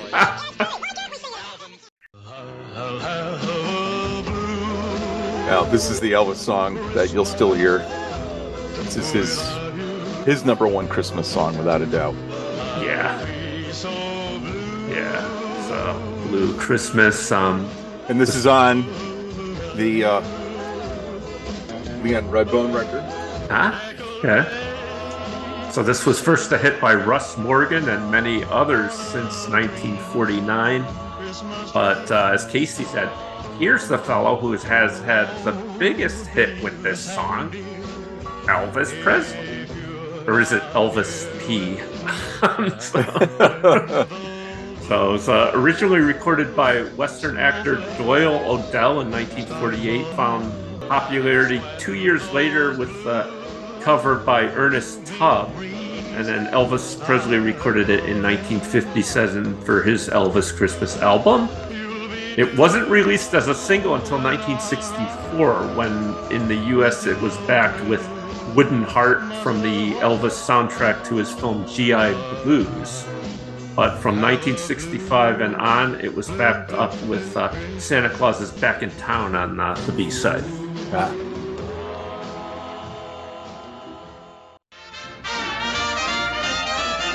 You better watch out. Well, you better not cry. there's Bing again. not I'm telling you why. Santa But this was made big by to someone else, according to. Uh, He's making a list. No. it twice. He's gonna find out who's No. naughty and nice. yeah. Santa Claus What am I saying? Yeah. to. This is so confusing. Yeah. yeah. So yeah, Santa Claus is coming to town. This is uh, version by Bing Crosby and the Andrews Sisters. Uh, uh, this song was written on a very hot day in the middle of July 1932 by Haven Gillespie and J. Fred Coots. Um, uh, the big break for the song came when uh, Eddie Cantor sang it on his radio show in 1934, and the song became an instant hit. Uh, the only top 40 entry for this song is the 1962 version by the Four Seasons, which hit number 23 and featured Frankie Valli's famous falsetto. Um, this one? Yeah.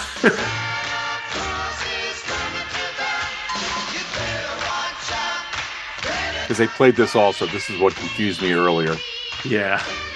So uh, this is one of the most successful Christmas carols of all time. Um, this uh, was outsold only by Rudolph the Red-Nosed Reindeer and White Christmas. Popular takes on the song were recorded by the Jackson Five, Mariah Carey, Charlie Daniels, George Strait, Alice Cooper, the Carpenters, and Justin Bieber. And um, I, I always really like the Bruce Springsteen live version too. Oh, sure. Yeah. That would definitely be on the 2022 version of the American Top 40 with, who doesn't know? Shadoe Stevens. No. Uh, who's the guy that's like on the, who took over for Regis? Uh, You're at home in the morning. Ryan Seacrest. Yeah. yeah. Yeah. Doesn't he do American Top 40 now? Since before your sun burned hot in space, and before your race was born, I have awaited a question. He might. I don't know. I haven't listened to it in, in, in a long time. So There, there's a billboard coming off the Whitehead Highway onto the interstate going southbound that has it says that Steve Harvey has a radio program that's on the radio station in the area. Huh. And I, I tell you, I think Steve Harvey's great. Yeah, I yeah. tell you, he's as busy as Ryan Seacrest. Yeah, You know, you know he, he probably only has like you know five bits he has to do in a, you know per hour. So they fill it up with traffic and you know whatever with traffic and commercials and Yeah, the the, the antenna switch or whatever. the antenna switch. All right. This is Winter Wonderland, which is made big by Perry Como, but we're not hearing Perry this time. We heard enough of him. yeah. This is Ray Conniff. Yeah, yeah. But uh, but I have a story about this. So Okay. Cyril's on Cyril's on Judge had a dog named Mandy. When I first met Cheryl 30 plus years ago, we'd go over always on and it ended after Uncle Dave passed away a couple of years ago. But we would go over there when the dog was they had a dog named Mandy, and they were able to get the dog to kind of go the dog could sing the melody to, to Winter Wonderland. Ah. Devil Dog, the Hound of Hell, Tuesday at 9, 8 Central and Mountain, right after the paper chase. And and I don't know how they made named the dog Mandy. The the people across the street that I grew up with had a dog named Mandy, and that was named after the Barry Manilow song. yeah. So yeah, this was uh, made a big hit by Perry Como in 1956. Was written in 1934 by Richard Smith and Felix Bernard. Smith was inspired to write the song after seeing the Central Park in his uh, hometown of Honesdale, Pennsylvania, covered by snow. Um, no other version has made the uh, top 40 since 1955. So they also. Do we have two versions of this here? I got seven, and I got seven B. Hmm. Hang on a second. We're gonna give this a try. Yeah. Okay. This is the Darlene Love version. Ah, yeah. From 1963. I, I just listened uh, listened to it. I just read it here because I wrote it down because it wasn't on the chart that we got from that interesting website that came from Japan. Yeah. Where did you find that list? don't- well, I think there was a link to that in the uh, AT40 book, actually. Yeah. so Darlene Love, and uh, she was big. yeah, this is a good good version. I like this. Yeah. This this sounds like the Wall of Sound again. Yeah. So we're going on to number six. Silver bells, silver bells, it's Christmas. Well, we typically don't hear this one on the radio or streaming nowadays. This is Jimmy Wakely and Margaret Whiting. We'll hear the other one that you might know better, Silver Bells. Yeah.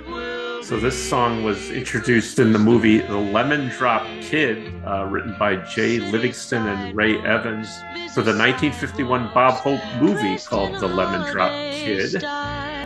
Among the many other hit records uh, the duo have written are two Academy Award winning uh, songs, Buttons and Bows and Que Sera Sera. Buttons and Bows was in Paleface by, in uh, Bob Hope was in that movie.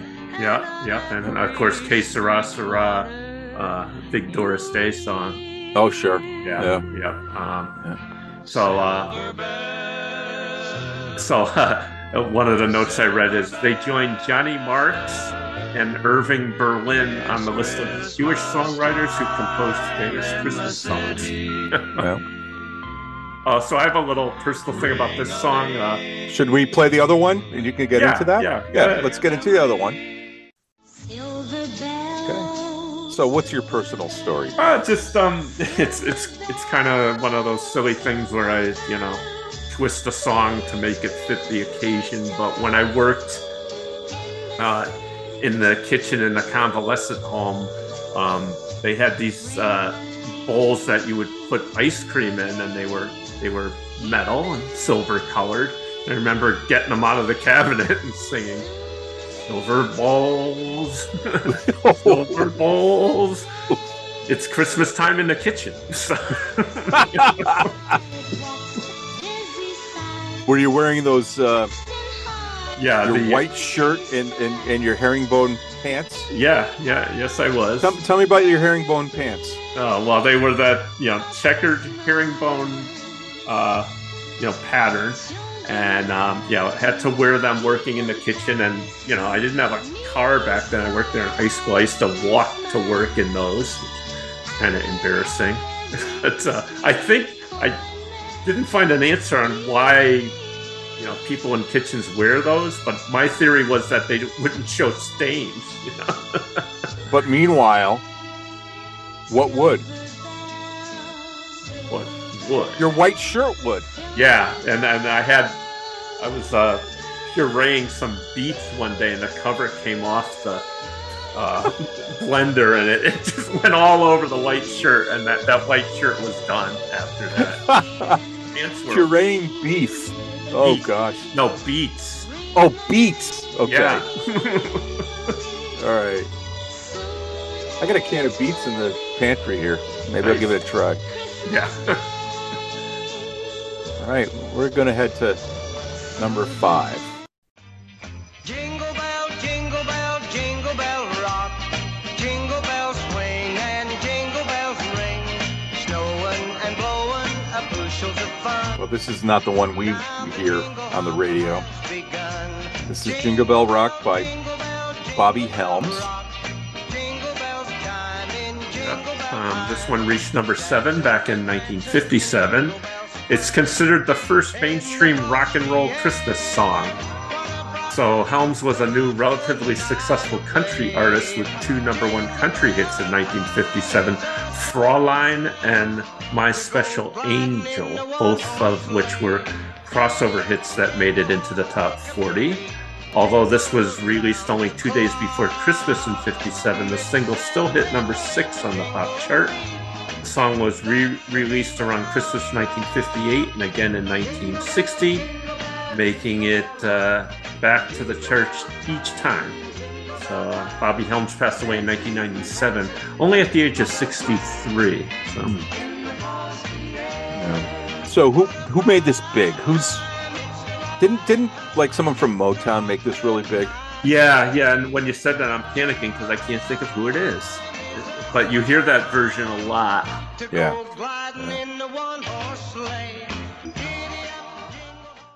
Chestnuts roasting on an open fire. Now this is the song written by Mel Torme. Snipping Mm-hmm. Of course, it's Nat King Cole. Yeah, great, great voice, and yeah, the Christmas song. You know, Casey said there are a handful of Christmas songs you hear each and every Christmas, and I can't think of anyone who sings it better than Nat King Cole. I, I think he's absolutely right. So, another personal note on this. Uh, you know, back when I worked in the factory, and you know, we made a lot of military products, so I came up with a, a parody version of this song, and uh, one of the lyrics was um, "Turkey hawks and copperhead mistletoes." Well, I'm going to hold up another record, one of my other favorite LPs. I'm going to show it here on Channel 18. okay. And Yeah. this is the NRBQ record, Yeah. Christmas Wish. And uh, my favorite band, NRBQ, New Rhythm and Blues Quartet or Quintet. And this is uh, track number 17 off the deluxe edition of this. Uh, it's, uh, a, that- it's a favorite at Christmas time. Yeah, and that came up in that podcast that we guested on, the Christmas episode of Oh, that's right. the Purple Podcast. That's right. is, uh, That that dropped earlier this week, right? yeah, yeah. Uh, so maybe we should put a uh, little show note that we were guests on the Deep Purple podcast Christmas episode uh, to 2022. Yeah. So Yeah, a lot of fun that was. yeah, it was great. I uh, started listening or watching it actually on the YouTube this morning with uh, my wife, and then she had to go in the other room and work. We'll finish it up later this week. So it was a good time. Good folks.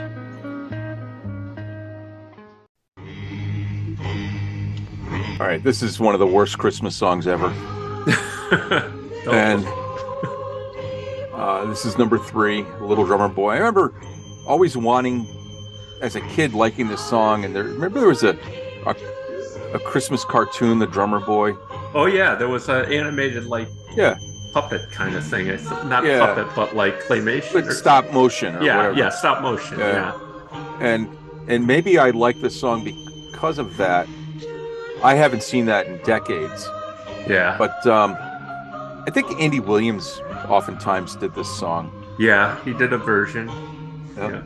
So this one's by the Harry uh, Simeone Chor- Chorale. Uh, so I, I, uh, it's getting late. so this uh, made, has made the Billboard Top 100 for the last 14 years. Um, Like now or back in 1971? um, back in 1971. That was actually Okay. what Casey said. Yeah, and uh, first released in 1958. Uh, uh, Christmas classic was originally a Czechoslovakian song that Katherine Kennicott Davis translated to English in 1941 under the title "Carol of the Drum." It was covered by the Austrian Trapp family singers of the Sound of Music fame. Yeah, that was on TV last night too. The Sound of Music. On the music, yeah. Uh, a decade later, they covered that. Uh, but a new arrangement titled "The Little Drummer Boy" was popularized by the uh, this chorale here, and uh, in 1958. So, Yeah, I can't believe this is number three.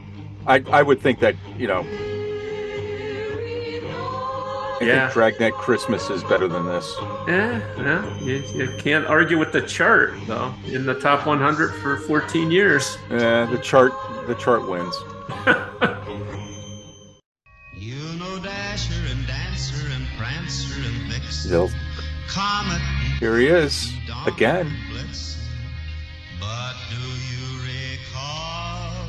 He's a rich man when he when he passed. Good guy.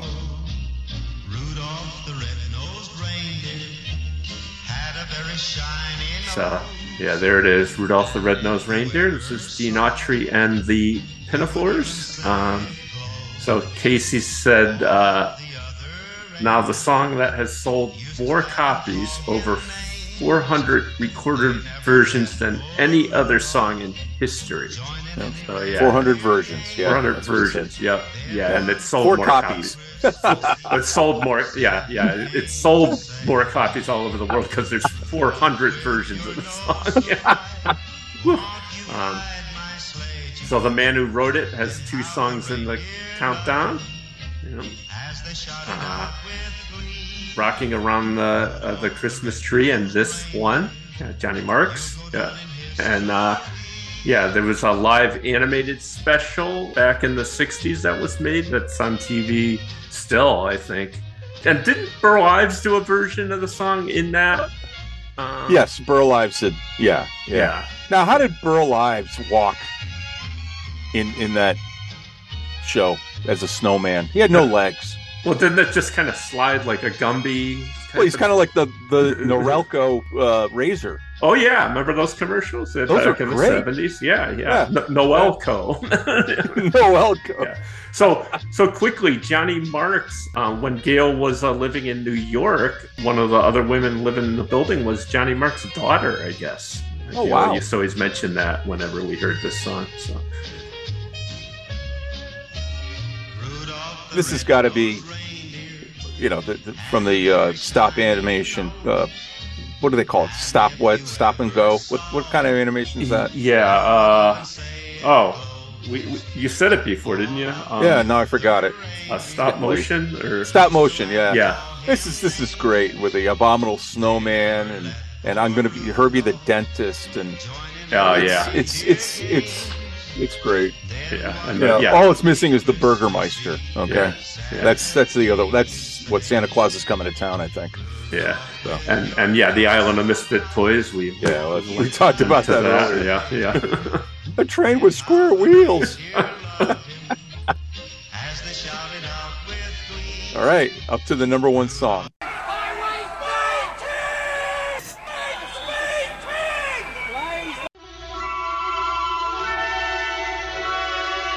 Another uh, Christmas song written by someone of the Jewish faith, uh, Irving Berlin. Yeah. But you know what? It's it's secular and it's it's for everybody. You know, a lot of this stuff. So.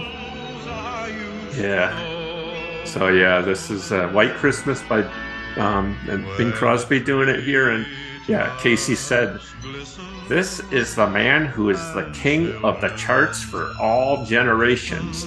By the man that has sold more records than anybody in history. 300 million records. and, And he hasn't quit yet. yeah, and 25 million of those records are this song. So, this is an Oscar winning song from the 1941 uh, movie Holiday Inn. As you Great said, movie. Ever see it? Yeah, yeah. I love that movie. Yeah. As you said, Irving Berlin wrote it. Uh, Casey went on to say that Bing's career began almost half a century ago, and, and yeah, he's still going today. And we would lose him in six years from now, in 1977, I think. Yep, yep, at the age of 74. So, per Wikipedia, at the time we're recording this in 2022, um, this is considered the world's best selling single in terms of sales of physical media, with an estimated sales in excess of 50 million copies worldwide. W- One thing I found interesting with one of Casey's comments was uh, they talked about uh, plays, sales of of physical records, Yeah, and also sheet music. Yeah, yeah. In fact, I have a note about that. Um, um, but I want to get to one more thing. They Yep. said um, if you total it all up with other versions besides Crosby of this song that uh, um, were recorded, sales of the song exceed a hundred million.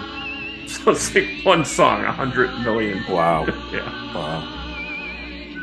So yeah, Casey said, uh, where is it?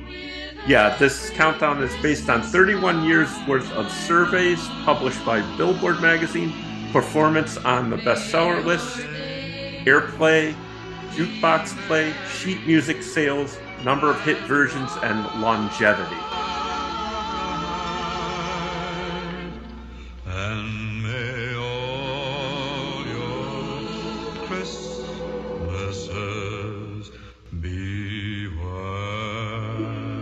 right. So you think that would be number one, Yeah. but wait, there's more. What? What am I run? What am I Ron Popeil? Yeah. now how much would you pay?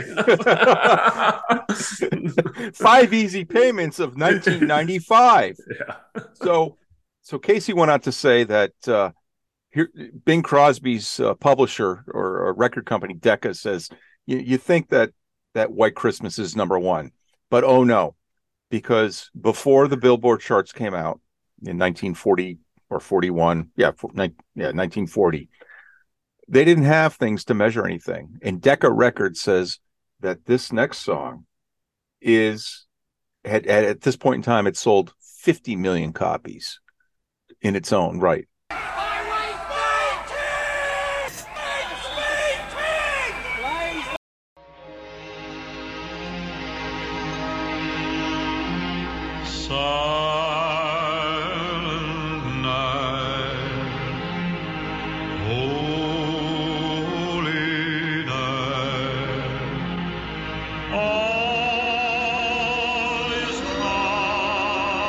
So this is a an old uh, an old carol from the 19th century sometime.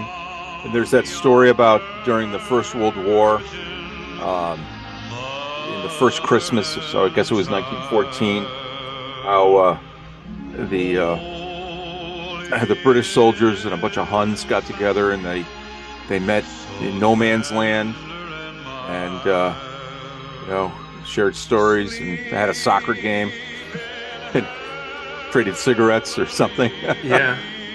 yeah. Yeah, did, didn't uh, the soldiers hear the Germans singing "Silent Night" across the lines? Yeah, the British soldiers heard it. Yeah. Yeah, that's why they started that Snoopy song with the Silent Night, because it was World War One. Oh, really? Okay. Yeah, yeah. So, Yeah. So yeah. Um, I'm not. I tried to find though whether White Christmas, um, you know, exceeded the Silent Night, and from what I could tell, White Christmas uh, is is the king, the king of all songs. Mhm. But uh, but certainly this is uh, you know a really nice Christmas song and uh, Oh yeah. perennial And I- favorite. I, I don't have the, my uh, my hymnal here, but I believe it's in the hymn, the church hymnal, the pilgrim hymnal that we sing from at church. Yeah. And, uh, Yeah. Uh, so it.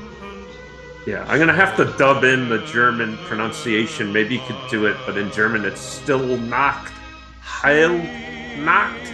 Stille Nacht, heilige Nacht. And it was yeah, popular Christmas carol composed in 1818 by Franz Xavier Gruber. Not Hans Gruber from that Christmas movie Die Hard. No, it's Franz. His, his great, great, great, great, great, great grandfather. I thought the same thing when I saw the name. So there we are.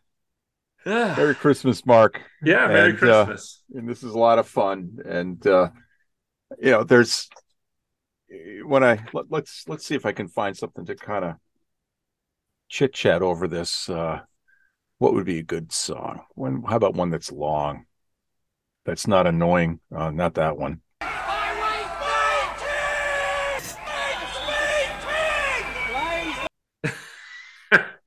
Um, okay, here we go. Let me let me find this one here. Even though even though I really don't know this one. This is a this is a nice one to have in the background. But I was surprised in 1971 on how many novelty songs. You know, I, I'd say it has to be 15%, if not more, were novelty songs. Yeah, yeah, I I agree, and um, uh, I sort of tallied up also what songs I was familiar with versus ones that I didn't remember at all. Yeah, so what'd you get? So there were 29 songs that I was familiar with, but 11 that yeah never heard at all. Probably don't get played anymore. Um, I I sort of going into this before I looked at the chart. I had a you know a, a lot of the songs that we see on here I expected to be here. There were some that I expected to be on here that weren't, but then maybe they they had just been recorded too recent, like stuff Yeah. in the in the '60s. Um, you know, a few of my favorites uh, that Andy Williams sings that uh, I didn't see on here. Uh, Right, right. but uh, but yeah, yeah. So, but a lot of a lot of classics and a lot of ones that were covered very successfully by uh, artists even today. Still, still covering these songs. All right. Well, we'll. Uh, why don't we get to our our ratings? And you know what? I'm gonna I'm gonna go to my my best song. I'm gonna stop this. And so this was not on the recorded countdown. I found this on YouTube, and this is the "Merry Christmas Baby" by uh, by Charles Brown. Because uh, Merry Christmas, baby. not that I'm a blues guy, I like the blues, but I really, really enjoyed this. And uh, maybe because it hasn't been driven to the ground, I, you know, I think we talked about how other folks have done this, but not like this. Yeah, yeah. I uh, I agree. This is really good, and also like uh, yeah, I. I, I think I always had the concept that this, uh, you know, in spite of other popular versions, that it was something that had been done quite a ways back. And, uh, yeah, and done, done really well. And it's too bad that this doesn't get, get you know, airplay. It's good. Yeah, yeah, it's really good. So, uh, what do we have for Mark Roback's Yeah, you know, number th- one song. There, there's there's you know a, lo- a lot of I, I like Christmas music in general. So, but I, I just always think the the one that sort of gets the the blood flowing for me is uh number thirteen. Which version? Oh, I, I like the Boston Pops version.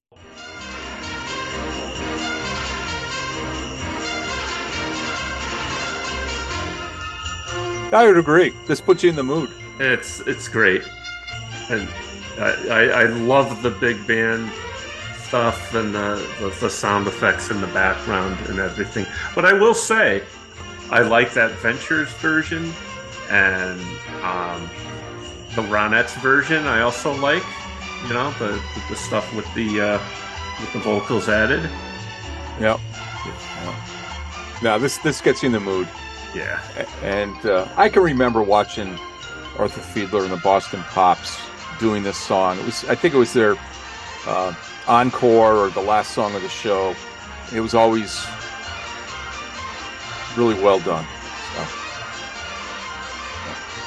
All right, now we get to the stinkers. All right. yeah. All right, and uh, I'm going to go to number 18. Hey, Ricky, what you get for Christmas? what? This is just annoying. Uh yeah, yeah, agreed. I, you know, when this was playing too, I was thinking it's it's so, you know, because it's because of its age, you know, 1955. It's so innocent, and it's like, you know, nowadays it'd be like, you know, I, you know, I beat up, Yeah, no kidding. I beat Yeah. up the crack addict in the. in the- you know, Crack the addicts, that's from the 80s. Give me a Yeah. break, man. That was 35 years ago. Yeah. So- No, the, you, we talked about that dirty snitch Neil Sedaka on Kojak. But yeah, I agree. Uh, I didn't pick this one, but I, I certainly could have. Um, yeah. Uh, I, I have mine. It's also a novelty song. Okay. Yep. Um, I, I went with uh, number 38. Better your P's and Q's. I also find this rather annoying. Well, this is Ray Stevens. Yeah. And uh, it's. Uh, Santa Claus is watching Yeah, you. Santa Yeah, you said it there. Yeah. Yeah. So yeah, I guess I don't know. I there, there were, as you said, the novelty songs in this. Uh, I, I don't think they. I don't think they'd show up. Maybe the Chipmunks would. Okay. The Chipmunks would. Uh, I do like, uh, um, you know, the Jorg. Uh, Yeah. I wanted to say Jorg Planer. Yeah, but I think York Planer has umlauts over. Oh. Well, Yeah. But I did of the novelty songs in the countdown. That one I liked. Yeah. And, and the Dragnet one is, is kind of fun too. But, but Yeah. yeah. This one, eh. yeah. Well, you know, tell you what, as we uh, as we roll out of here, let's. Uh, I think it's here.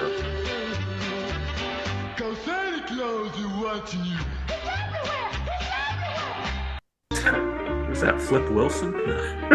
yeah. So here's a little. Oh, yes, Here's a little Yorkie for you. Yeah. So, Mark, I, I I wish you a very very merry Christmas. Yeah. And uh, I hope uh, you have uh, a nice time and, and um, you get calls from people and you see family and uh, I don't know. Maybe next week we can uh, actually see each other in person. We haven't seen each other since we golfed uh, back in, in person in when was that in August? So Yeah, yeah, that'd be good. Yeah, yeah have a beer or something. Uh, Yeah. yeah, Yeah. Sounds good. Yeah. I wish the same to you, my friend. This has been, you know, this. Uh, how many months we've been doing this now? Uh, since what May did we start? since, since May, yeah, yeah, yeah. So this has been been a lot of fun. So you know, yeah, the rekindling some of the fun we used to have at work. I think. still in the Um, yeah. My family is sleeping, Yeah. I'm quiet like a Absolutely. All right. Well, look at my watch. hey, uh, all you folks out there in uh, in podcast land, Merry Christmas to you. You can see us at uh, at 70s Weekly on the Twitter machine or 70 Sweekly, and uh, we. If, if you want to have more fun at Christmas time, you can uh, see Mark and or see or listen to Mark and myself on the Deep Purple podcast Christmas episode with Rick Shaler and John and Nate. Um, uh, the show notes uh, that you'll see in the uh, uh, in your podcast machine will have that information, and uh, I think you're going to probably repost uh, their tweet also. Yes. Yeah. So, because that was a lot of fun too. Yeah. Yeah. Yeah. Had a good time. Yep, yep. I hug and So, I kiss my wife's all right. So, um, I guess as uh, to. Casey might say, After dinner, my aunt taking no sleigh rides and keep staying home for the holidays. And keep your podcast machine right where it's tuned. Merry Christmas, everybody. Yep. Merry Christmas. Back in the corner, the radio's playing. And over the racket, Gabriel Heatter is saying, Peace on earth, everybody, and goodwill toward men.